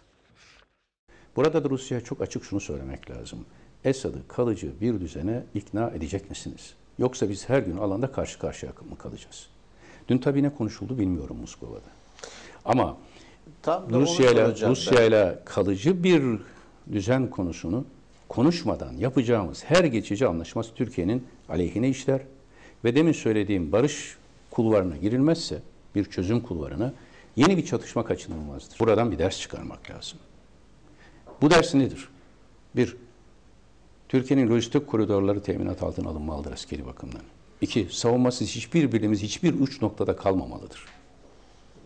Üç, İdlib'in iç düzeni sağlayacak bir e, sınır kopması olmamalıdır. Hani birbirinden kopuk alanlar olmamalıdır.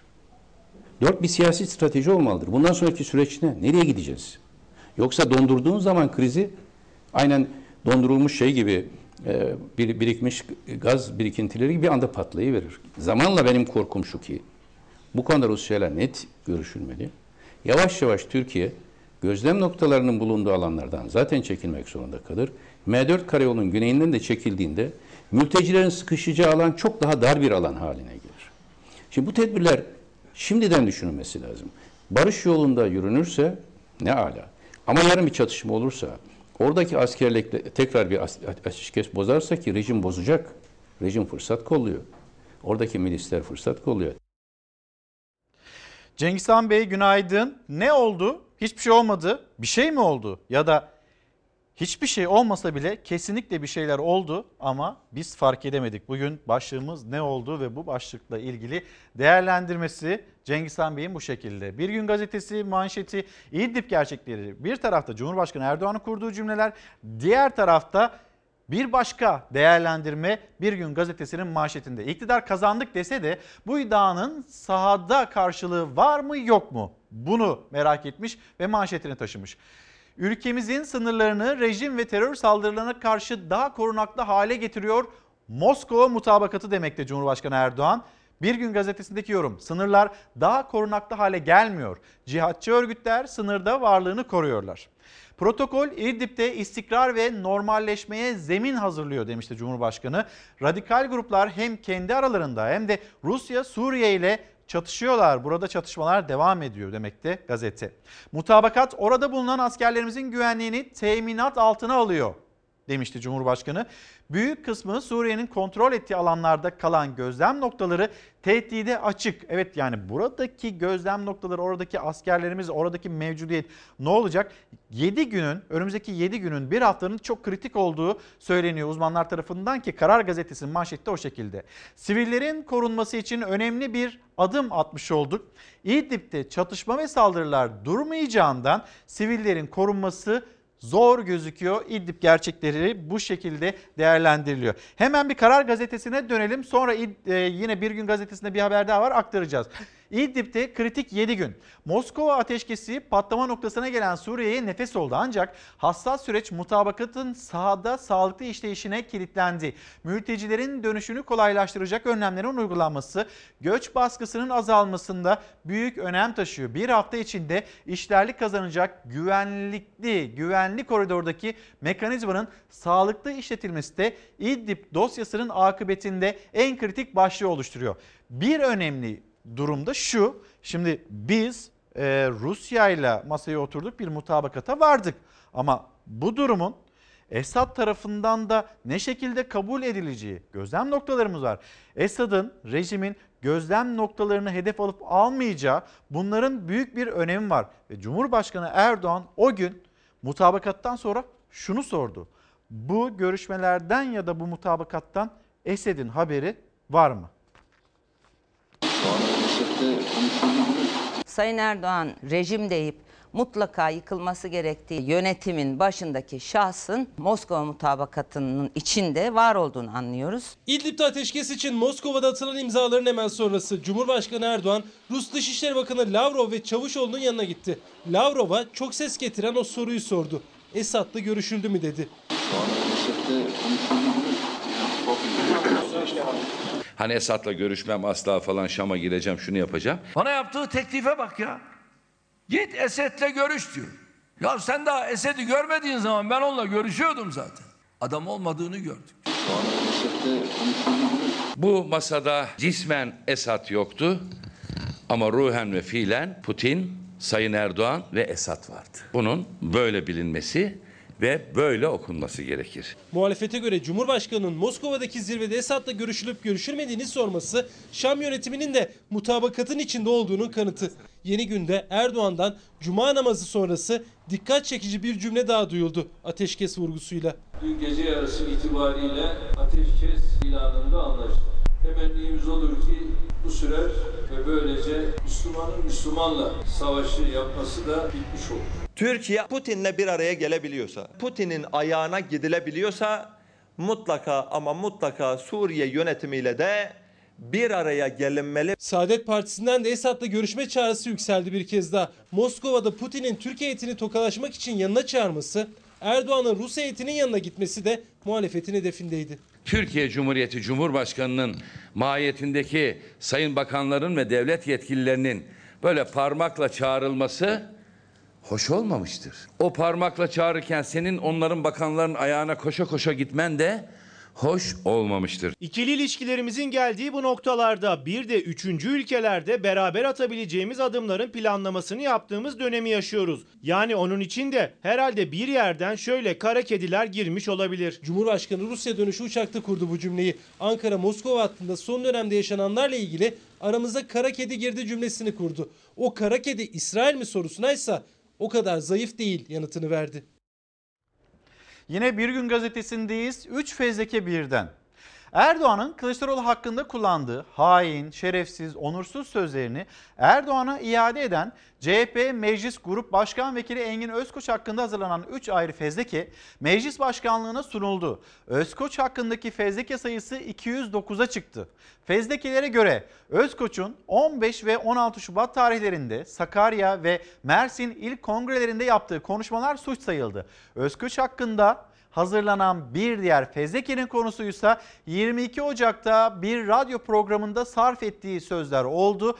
Engin Özkoç hakkında 3 fezleke birden hazırlandı. Çok hızlı bir şekilde Adalet Bakanı da devreye girdi. Çok hızlı bir şekilde meclise yönlendirildi. Gerek avukatım olsun gerek yargı olsun bu şahısla ilgili bu davaları açtılar. Yani dokunulmazlığının kaldırılmasına varıncaya kadar bu süreci takip edecekler. Yargı sopasına boyun eğecek, feda edilebilecek bir grup başkan vekilimiz yoktur. Bir milletvekilimiz yoktur. Herkesi ayağını denk almaya, hukuka, anayasaya bağlı ve sadık kalmaya çağırıyorum. Mecliste yumruklu kavgaya kadar uzanan hakaret polemiğinde Cumhurbaşkanı da konuştu. Engin Özkoç'un dokunulmazlığının kaldırılabileceğini söyledi. Kendisine hedef alan sözleri için akla hayali sığmaz hakaretler dedi. CHP ise aynı sözleri önce Erdoğan kullandı diyor. Ben Cumhurbaşkanıyım. Cumhurbaşkanına kalkıp da bu tür edepten, ahlaktan yoksun, böyle akla hayale gelmeyecek hakaretleri yapmaya ne yasalarımız, ne örfümüz, ne adetimiz müsaade eder. Bunlar deli dumrul misali felaketi yaşıyorlar. Söyleyene değil söyletene bak. Gerçekten çok ama çok ağır tahrik unsuru vardır. Nefsi müdafaa vardır. Kötü sözü tekraren iade vardır.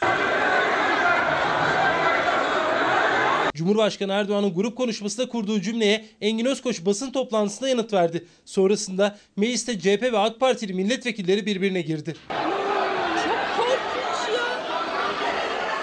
Çok büyük tehlike yani Türk siyasetinin kesinlikle buralara düşmemesi gerekirdi. Ama buraya düşürenlere de bedelini eğer sorumluluk taşıyorsa mensubu olduğu partinin lideri hesabını sormalıdır. Sayın Genel Başkanımız Sayın Erdoğan'ın başlattığı bu gerilim halinden herkes gibi hoşnutsuz. Ama Sayın Genel Başkanımızın Engin Özkoç'un ağır tahrik altında nefsü müdafaa anlayışıyla beyan ettiği sözlerle ilgili keşkeyle başlayan bir cümlesi olmamıştır. O hakaretler edildi. Yani Sayın Kılıçdaroğlu'na edildi. Tepki gösterildi ve gel biz neyi konuşuyoruz şu anda? Erdoğan söyledikleri unutuldu. Sayın Özkoç'un söyledikleri önde. Tabii. İyi Parti Genel Başkanı Meral Akşener de CHP Grup Başkan Vekili Engin Özkoç'u savundu. Erdoğan'ın da Kılıçdaroğlu'na hakaret ettiğini söyledi. Özkoç hakkında Cumhurbaşkanı hakaretin yanı sıra iki fezleke daha hazırlandı ortaya çıktı. Şikayet ta- tarihi 18 Şubat, şikayet tarihi 28 Şubat durmuş durmuş beklemiş beklemiş 5 Mart günü yollamış. Ama aynı savcı beyefendi İçişleri Bakanı'nın Sayın Genel Başkanımızla ilgili söylediği hakaretler için de görevi gereği söylemiş diyebilmiş. Engin Özkoç hakkında 3 ayrı fezleke hazırlandı meclise gönderildi. Fezlekeler Adalet Karma Komisyonu'nda genel kurula gelirse dokunulmazlığının kaldırılması için oylama yapılacak. Emekli promosyonları ile ilgili bir haber var mı diye sormuş Fersan Bey. Evet var birazdan o haberi ekranlarınıza taşıyacağız. Bahar Hanım da e, Aile ve Çalışma Bakanlığı 4 ay önce öğretmen alımı yaptı.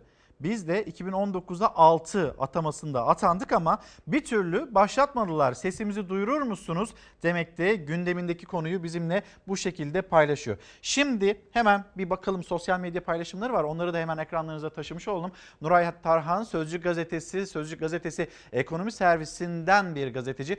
Klonlayıp koysunlar kabineye Fatma Hürriyet Kaplan gibi birkaç kadın bakan. Ülke 10 yılda dünyanın en büyük 5 ekonomisinden birisi olur valla. Bıktım bu erkek egemenliğinden demiş Nuray, Nuray Tarhan'ın değerlendirmesi. Sosyal medya paylaşımı bu şekilde. Peki niçin bu cümleleri kurdu? Bir gidelim ee, Kocaeli'ye, İzmit'e, İzmit Meclisi'nde neler yaşandı ve belediye başkanının itiraz sesi. Herkes ayağını denk alsın. Herkes haddini bilsin. Allah aşkına yahu. Yeter dilimde tüy bitti söylemekten ya. Derdiniz ne sizin derdiniz ne? Beni neden çalıştırmıyorsunuz arkadaşlar? hayret. Bu kadar da değil böyle keyfi davranamazsınız. İzmit Belediyesi'nin Mart ayı meclis toplantısında tartışma çıktı. Başkan Fatma Kaplan Hürriyet ek kadro istedi. AK Parti ve MHP üyeleri reddetti. Ben buraya Şov öğretmen yapıyorsun, şu alacağım, anda şov eğitici yapıyorsun. alacağım. Sana mı soracağım? Tamam 80 kişi Allah Allah sana mı soracağım? Siz binlerce yakınlarınızı sen kardeşini alırken sordun mu millete? Garibanın çocuğu geziyor işsiz sen sordun mu? Konuşma. İzmit Belediye Meclisi'ndeki ilk gerginlik salı günü yaşandı. Kendileri için hazırlanan grup toplantı odalarını beğenmeyen AK Partili ve MHP'li üyeler meclisi terk etti. Protesto amacıyla bugünkü meclise katılmamış oluyoruz. Bu resmen skandal. Bu resmen görevi kötüye kullanmak. Milletin aklıyla alay etmeyin. Ertelenen toplantı çarşamba günü yapıldı. Salonda tansiyon hayli yüksekti. Bakın yanlış yaptığınız bir şey var. Kendinizi yürütmenin yerine koyuyorsunuz. Siz yürütme değilsiniz. Yürütmenin başı benim. Derdiniz ne sizin? Derdiniz ne? Neden çalıştırmıyorsunuz beni? Bu kadar da değil yahu. Böyle keyfi davranamazsınız. Cumhur İttifakı AK Parti döneminde işe alınan, CHP döneminde çıkarılan işçileri gerekçe gösterdi, yeni personel alımına karşı çıktı. Başkan Fatma Kaplan Hürriyet sert yanıt verdi. Ediyoruz. Başkanlık Devam makamına ediyoruz. Plan ve Bütçe Komisyonu Niye raporu. sana sorayım tek Allah Allah sana mı soracağım? Siz binlerce yakınlarınızı sen kardeşin alırken sordun mu millete? Garibanın çocuğu geziyor işsiz sen sordun mu? Konuşma. Veteriner de aldırmıyorsunuz. Sayın Başkan. Ee, öğretmen de aldırmıyorsunuz. Hırsızlık Sayın mı Başkan. yapıyoruz? Belediyeyi mi satıyoruz? İstihdam yaratıyoruz. Trump'a yani takas maddesi de reddedilince başkan daha da öfkelendi. Gelen talebi kabul etmiyorsunuz işte raporunuz da o yönde. Trump'ı reddetmişsiniz. Trump'ı reddetmişsiniz. Trump'ı reddetmişsin. Trump'ı reddetmişsin bir adam be. Daha neyinden bahsediyorsun? Allah Allah. Kabul ediyor musunuz etmiyor musunuz? Bir belediye başkanı bir şey yapmak istiyor, hizmet etmek istiyor, izin verilmiyor. Beni niye çalıştırmıyorsunuz diyor. Ek kadro istiyor, ek kadroya izin verilmiyor belediye meclisinde. Ondan sonra belediye başkanının cümlesini lütfen kaçırmayın. Sen kardeşini önceki dönemlerde sen kardeşini, eşini, dostunun yakınını buraya belediyeye işe alırken millete sordun mu? İnsanlar sokakta işsiz bir şekilde yaşıyorlar. Gençler, Türkiye'deki genç işsizlik, işsizliği hatırlatıyor. Bir belediye başkanı yürütmenin başı benim diyor. Orada yükselen sesler neymiş? Odaları mı beğenmemişler? Bir şeyler olmuş. Kriz oradan başlıyor. Bir belediye başkanının nasıl taştığını, nasıl öfkelendiğini gösteren bir durum. Çalışmak istiyor, çalışmak isteyene de izin verilmiyor. Yani o topal ördek cümleleri. Sonra ne olacak mesela belediye meclisi şu anda muhalif olan belediye meclisi ya da çoğunluk olan belediye meclisi mutlu mu olacak? Hizmet yapılmadığı için mutlu mu olunacak? Böyle olacağını mı zannediyorsunuz? Hiç de öyle olmayacak.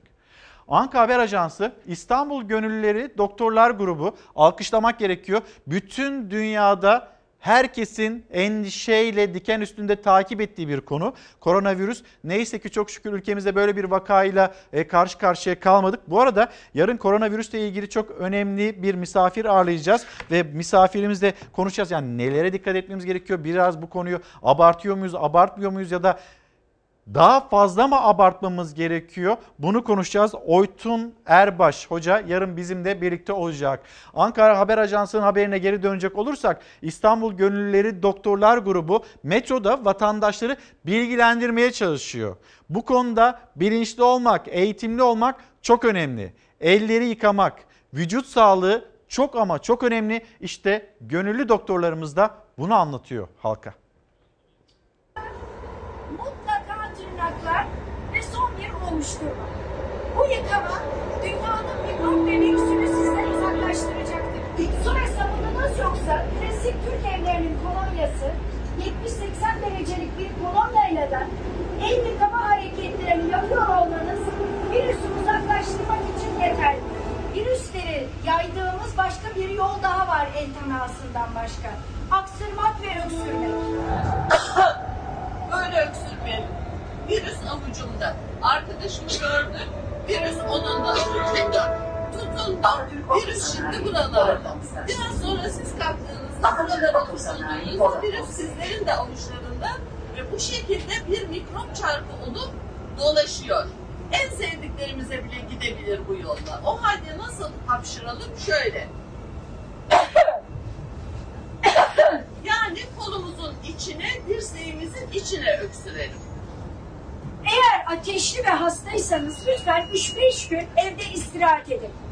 İstirahat dışında bilin ki bunu giderecek mucize bir çorba, mucize bir vitamin, mucize bir yiyecek yok. Mucize bir gargara, mucize bir burun spreyi de yok. Her işin başı sağlık, sağlığın başı el temizliği ve aksırıp öksürürken kapanma. Virüsle mücadelenin en önemli ayakları bunlar. Herhangi bir maskeyi takmanız sizi mikroplardan korumayacak. Hatta tam tersine devamlı burada mikrobun tükürüğün birikmesi, maskeyi düzeltme hareketleri hem sizin ve hem çevreniz için daha büyük risk oluşturacaktır. Ama eğer hastasınız, ateşlisiniz, hastaneye gidiyorsunuz, lütfen maskenizi takın, çevrenizi size yaymamak için etkili olur. Kendimizi korumak aslında birbirimizi korumakla mümkün. Yani biz İstanbul'da hemşehriler olarak birbirimizi korursak kendimiz de korunmuş olacağız. Bu da korona için çok etkili bir yöntem. Teşekkürler. Sağlıklı yolculuklar. Kendimizi nasıl koruyabiliriz öğrenmemiz gerekiyor ve dünya, dünya ne durumda?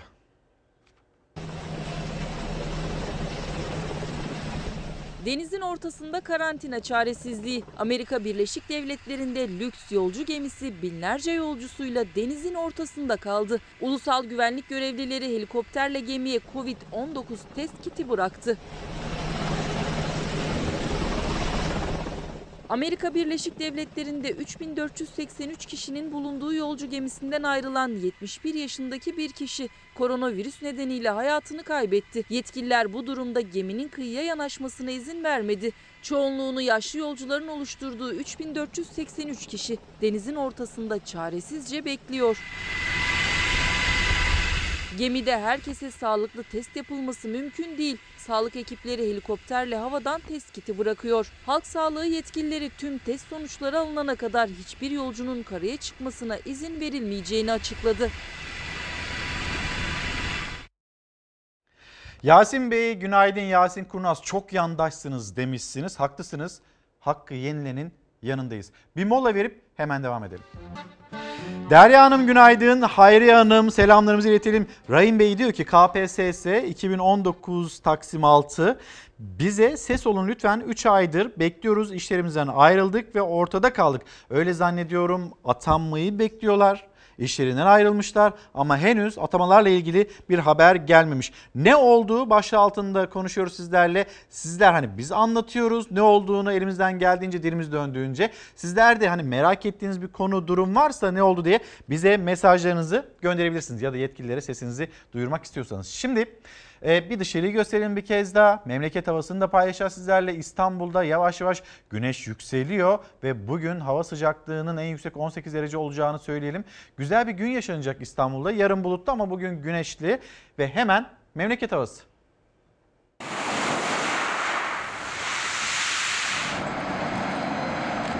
Bir yanda deniz, kum, güneş, diğer yanda soğuk ve karla mücadele. Güneş birkaç gün daha yurdun büyük bölümünü ısıtacak. Ancak yeni haftanın ikinci gününe kadar sürecek bu keyif. Sıcaklık tüm yurtta kısa süreliğine de olsa hissedilir derecede düşecek. Termometrelerin 20 dereceyi gördüğü Antalya'da sıcak havayı fırsat bilenler Konyaaltı sahiline koştu. Kimisi su sıcaklığının 18 derece ölçüldüğü denizin tadını çıkardı. Kimi yalnızca güneşin.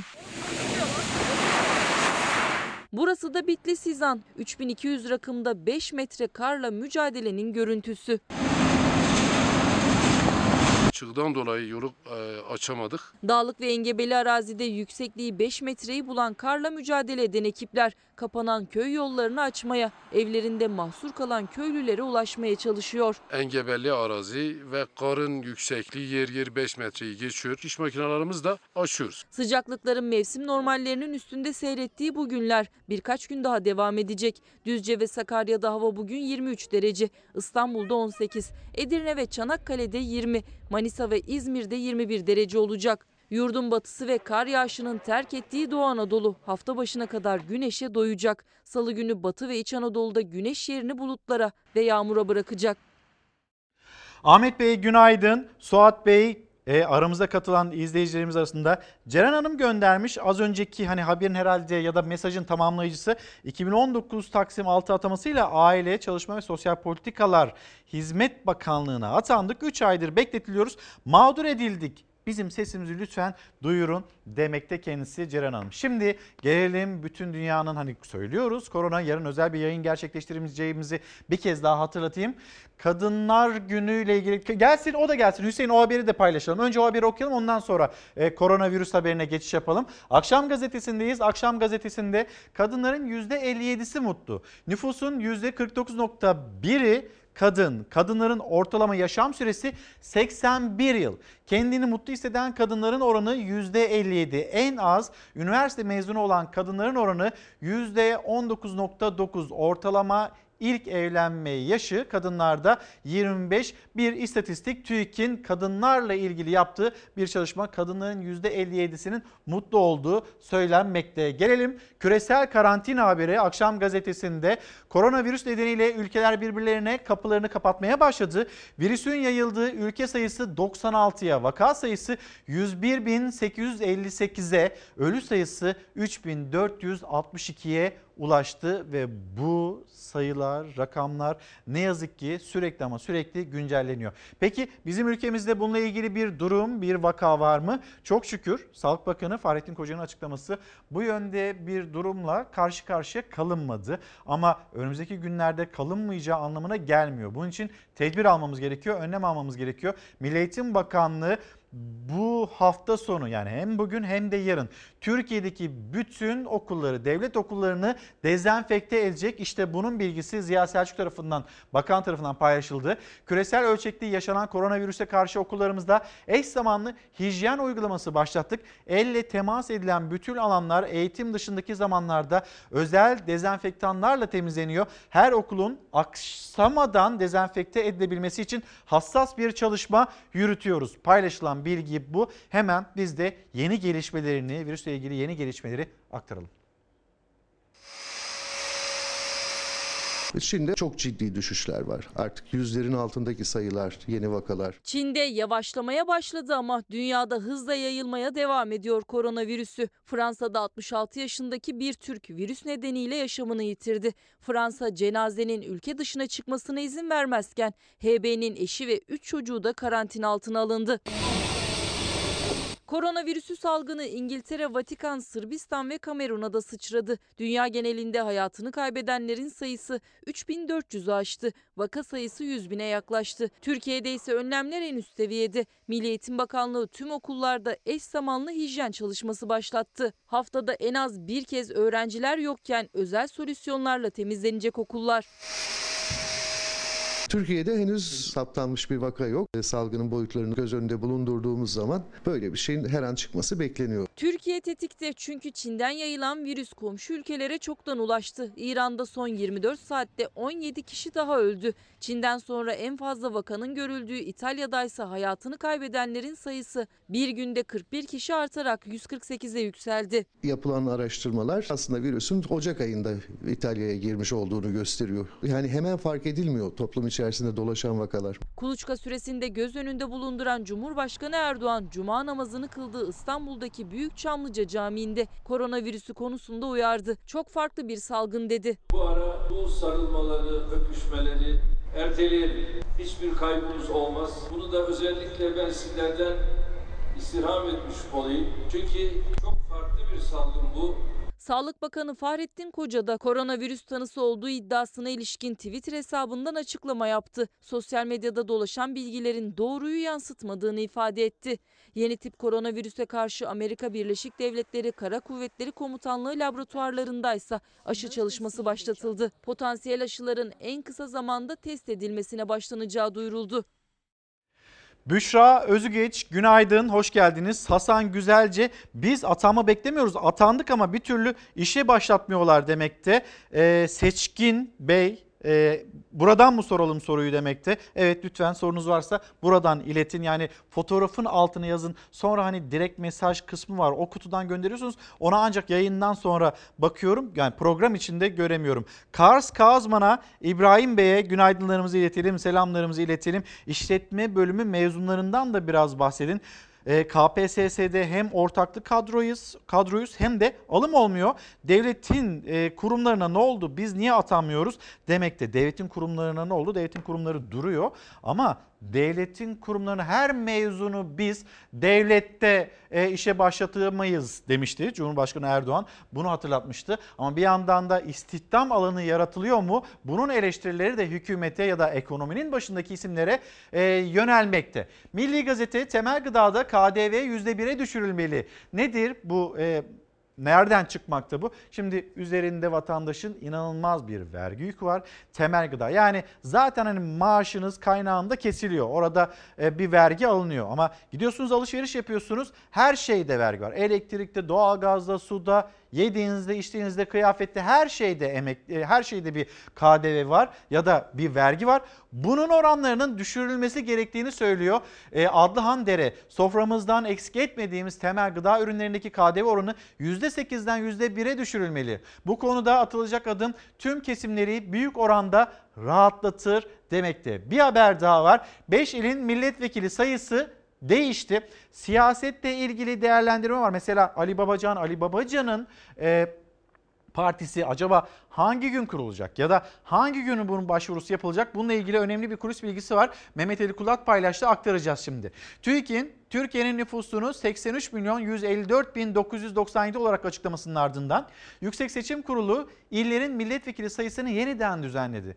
Yapılan milletvekili dağılımına göre Denizli, Tunceli ve Kırşehir'in milletvekili sayısı birer azaldı. Yeni dağılıma göre Antalya'nın bir, İstanbul'un ise milletvekili sayısı 2 arttı. YSK'nın çalışması bu şekilde nüfus değişince milletvekili, illerin milletvekili sayısında bu şekilde değerlendirmişler. Şimdi gelelim siyasette devam edeceğiz demiştik. Mehmet Ali Kulat, e, Ali Babacan acaba hani parti kurulacaktı. Kasım ayından beri Ali Babacan'ın kuracağı parti bekleniliyor.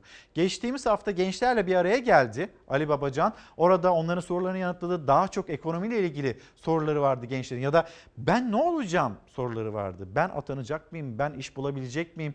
Ülkemden e, umudu kesecek miyim yoksa ülkemde e, bir çalışma alanım olacak mı? Bu soruları merak ettiler. Ali Babacan onları yanıtladı ve e, bir siyasi analizci, bir anketçi Mehmet Ali Kulat'ta Ali Babacan'ın kuracağı partinin kurucular kurulu bu hafta sonu önemli oranda şekilleniyor demekte bugün yarın. Önümüzdeki hafta muhtemelen salı günü kuruluş dilekçesini verecekler.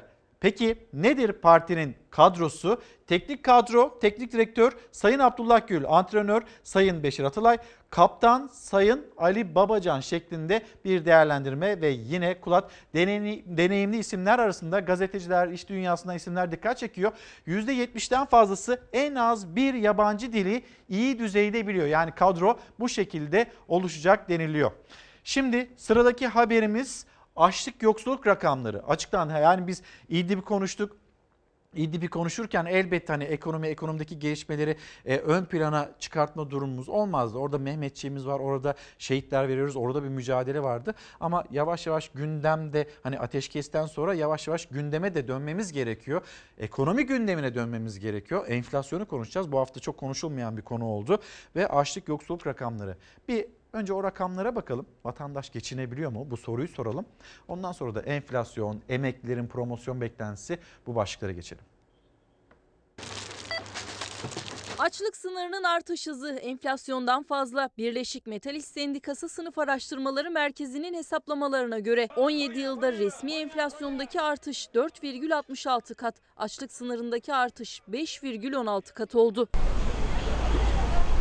Birleşik Metal İş Sendikası Sınıf Araştırmaları Merkezi Şubat 2020 dönemi için açlık ve yoksulluk sınırı verilerini hesapladı. Hesaplamaya göre 4 kişilik bir ailenin sağlıklı bir biçimde beslenebilmesi için günlük en az 76 lira 41 kuruş, aylık 2292 lira harcama yapması gerekiyor.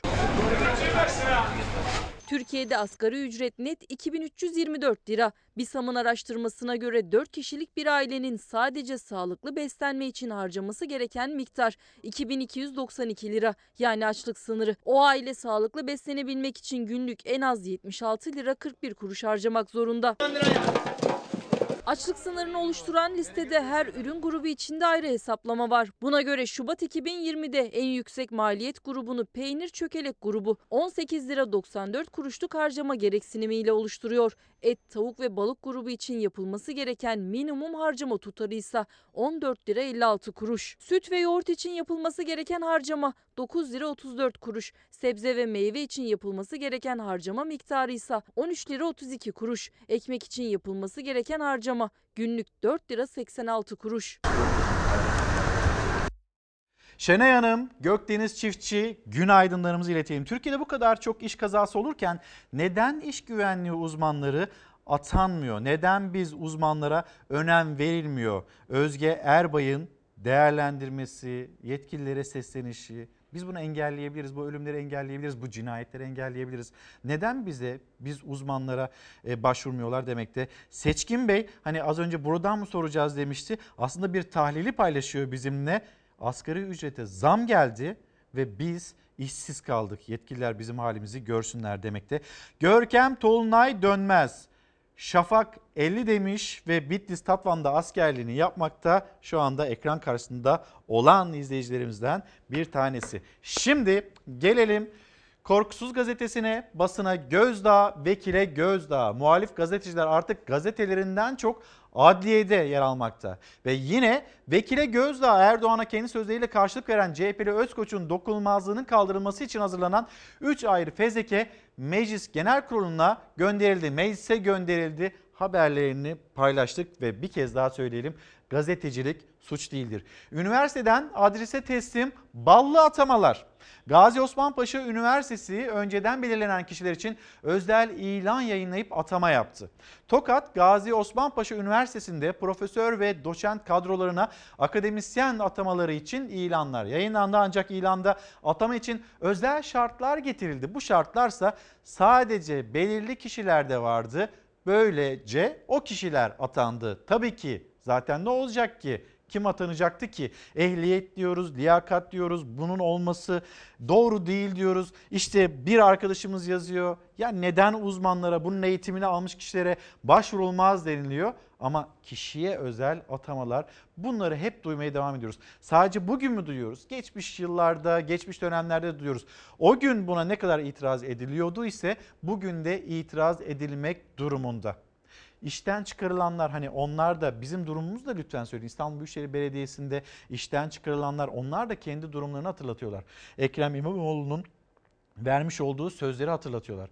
Bizi niye söylemiyorsunuz diyenler var. Her fırsatta söylüyoruz. Eğer burada bir haksızlık, bir usulsüzlük, bir e, adam kayırmaca varsa Buna en çok itiraz edenlerden birisi de biziz, olmak zorundayız. Eğer ona itiraz etmezsek yarın bir diğerine itiraz edemeyiz. Tam burada durmazsak ve halkı bilgilendirmezsek doğru bir yere varamayız. O yüzden İstanbul Büyükşehir Belediyesi'nde ne oluyor? Dikkatle takip ediyoruz. Orası zam yapıyorsa onu söylüyoruz ama merkezi hükümetin yaptığı zamlar bunları da konuşuyoruz. Hepsini aynı anda ve aynı ölçekte konuşmak durumundayız. Gelelim emeklilerimiz onları ilgilendiren bir haber. Bankalar emekli yarışında promosyonlar kurumdan kuruma farklılık gösterirken yüksek rakam alanlardan mobil bankacılık, havale ve EFT işlemlerinde alınan ücretlere dikkat etmeleri istendi. Emekli promosyonunun belli olmasının ardından bankalar arasında, kamu bankaları ve özel bankalar arasında ciddi bir rekabet yaşanıyor. 1500 liraya kadar aylık alan emeklilerimize 500 TL. Ee, ne yapalım ne verirlerse onu alacağız başka çaremiz yok.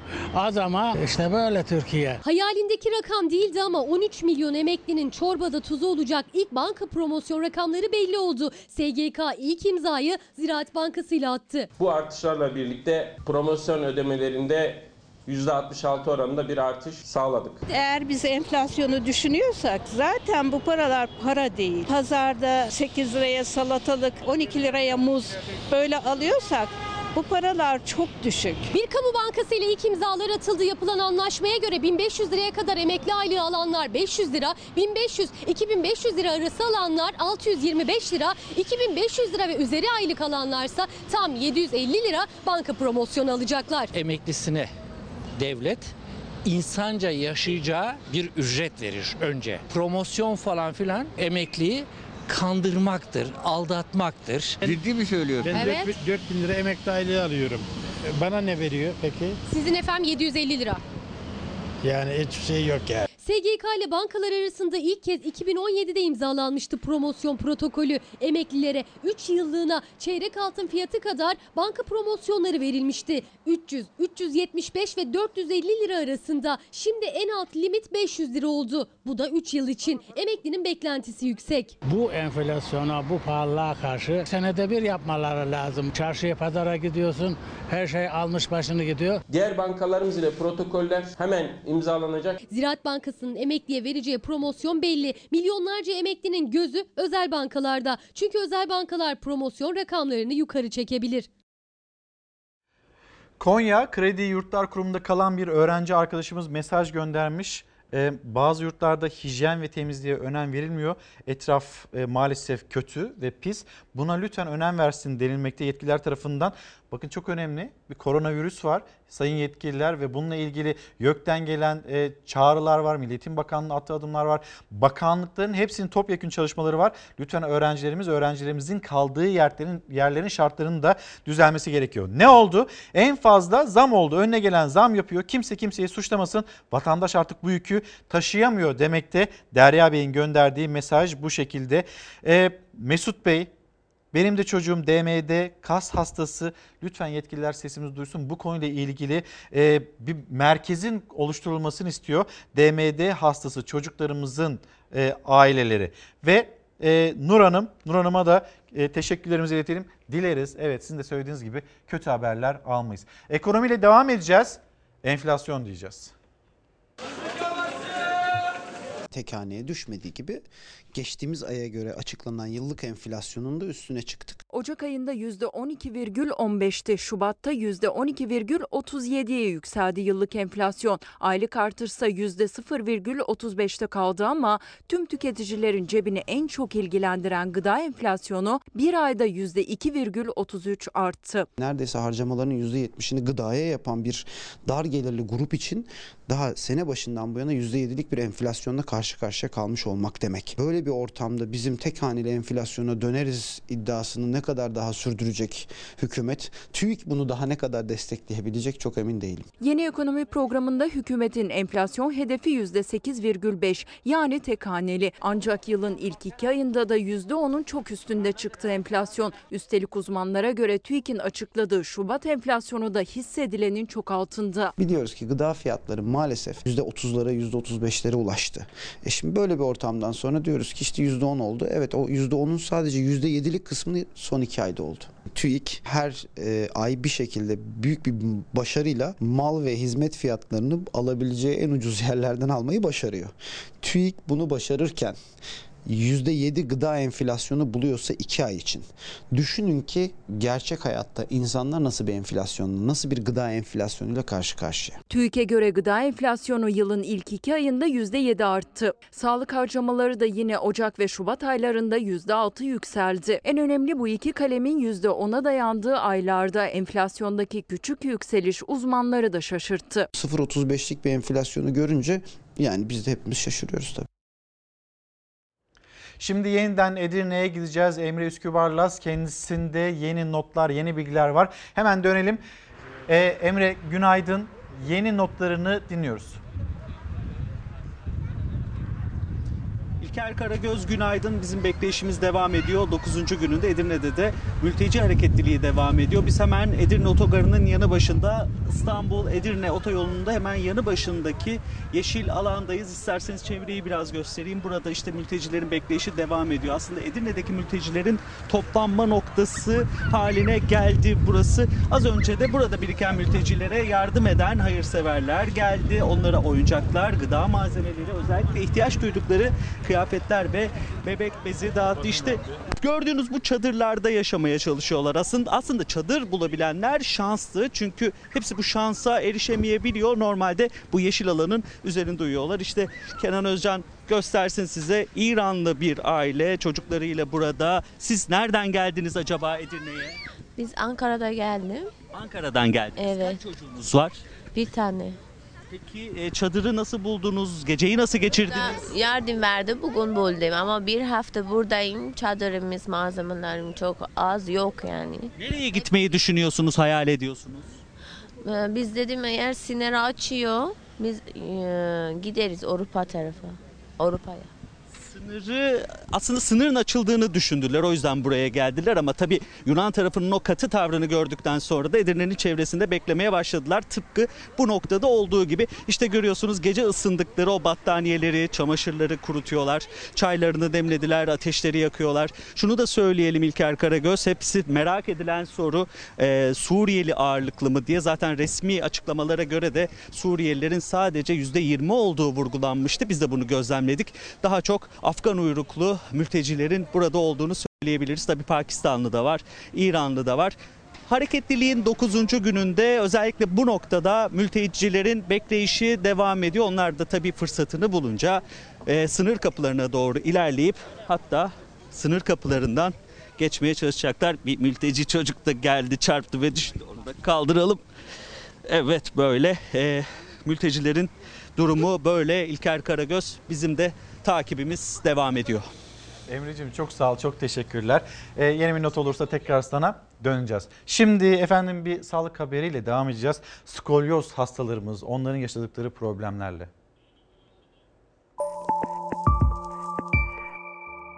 Skolyoz cerrahisinde e, genç çocuklarda e, ve genç erişkinlerde tedavi füzyonsuz yani tüm harekete izin veren ama eğriliği düzelten sistemlere doğru gidiyor. Bunu bugün için kullanılan sistemin ismi de vertebral body tethering yani gerdirme yöntemi. Skolyoz yani omurga eğriliği bulunan hastaların ameliyatla tedavisinde sorunlardan biri omurganın sabitlenmesi. Çünkü o bölgede omurga hareketliliği ortadan kalkıyor. Yeni gerdirme yöntemiyle artık ameliyat edilen bölge sabit değil, sağlıklı bir vücut kadar hareketli kalıyor. Bugün için hastaya verdiğimiz en iyi e, e, yöntem hastanın hiçbir hareketine mali ol- olmayan, her türlü hareketine izin veren germe yöntemiyle cerrahi tedavi yapıyoruz. Ana amaç e, bir e, eğriliği düzeltmek, vücudun en hareketli olan bölgesinde hiçbir harekete bugün ya da gelecekte mani olmayacak sistemi kullanmak. E, bunların sonuçları çok iyi. Skolyoz hastalarında omurga eğildikçe akciğerler sıkışıyor. %60 eğriliğin ardından solunum sorunları başlıyor. Kalp yetmezliğine kadar götürüyor. Bozulmuş olan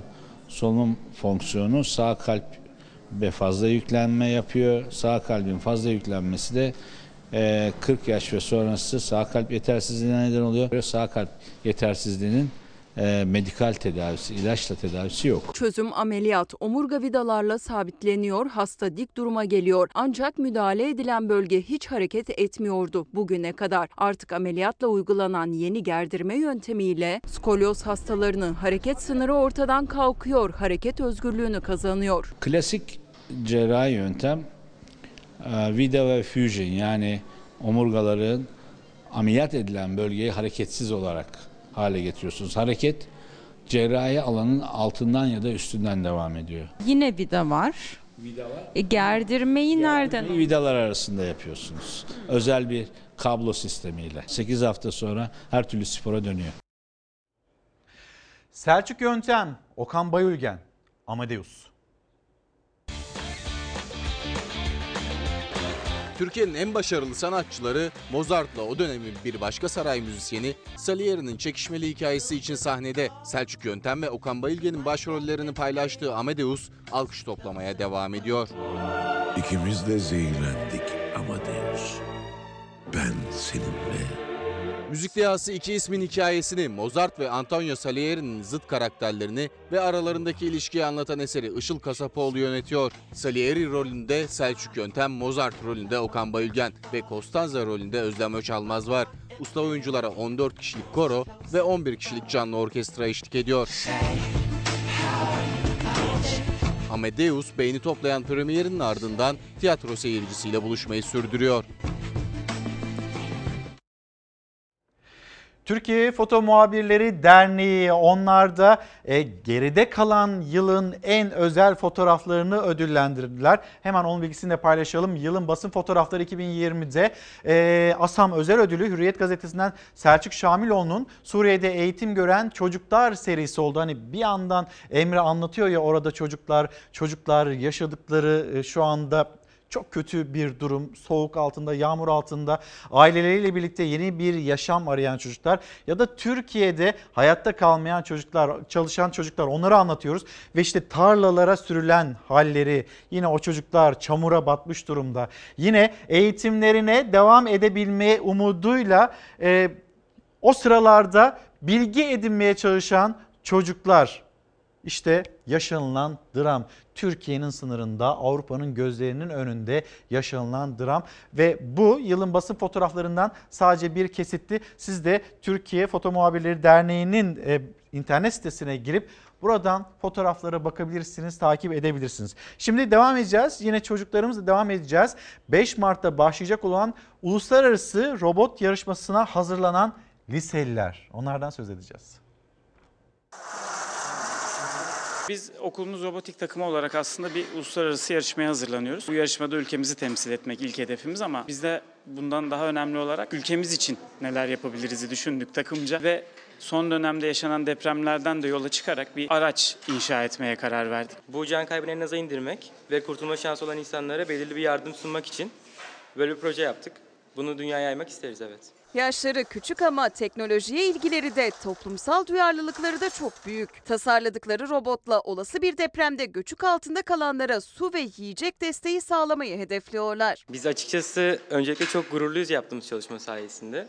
Çünkü hem insanlığa yararlı bir şey yaptık hem de burada 20 kişi bu robotu yaptık. Tabii ki ülkemizi en başta en güzel şekilde temsil edip e, bizim de bir şeyler yapabildiğimizi e, ispat etmek istiyoruz herkese ve bunu lise çağına indirgemiş olmamız da bu işin en büyük artısı. İstanbul'daki özel bir lisenin öğrencileri 5 Mart'ta başlayacak uluslararası robot yarışmasına hazır. Falcon ismini verdikleri robotla kıyasıya mücadele edecekler. Bu yarışma e, öğrencilerin içindeki mühendislik ruhunu dışarı e, çıkartmayı hedefliyor. Robotik anlamının dışında bir de sosyal sorumluluk anlamında da e, büyük anlamı var. Açıkçası biz erkeklerin yanında kızların da bu alanda başarı gösterebileceğini kanıtlamak istiyoruz ve insanların hakkındaki bu fikri değiştirmek istiyoruz. Onun için e, elimizden geldiği kadar çabalıyoruz ve şu an güzel işler e, çıkardığımızı düşünüyoruz. Depremzedelere yardım taşıyacak, göçük altındaki yaşam üçgenini genişletecek robotu tasarlamaları 4 hafta sürdü öğrencilerin. Hedefleri Türkiye'de derece alarak yurt dışında yarışmaya hak kazanmak. İddialılar. Hem de eğer robotları geliştirilirse böylesine önemli bir ihtiyacı karşılayacakları için gururlular. Yarışma sonrası robotlarını AFAD'a hediye edecekler. Biliyorsunuz Elazığ'da deprem oldu. Bu deprem zedelere faydalı bir şey, daha doğrusu insanlığa faydalı bir şey olduğu için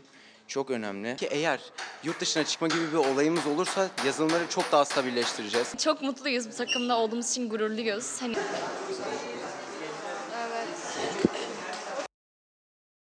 Yine ekonomiyle ilgili bir paylaşım. Ozan Bingöl, vergi uzmanı.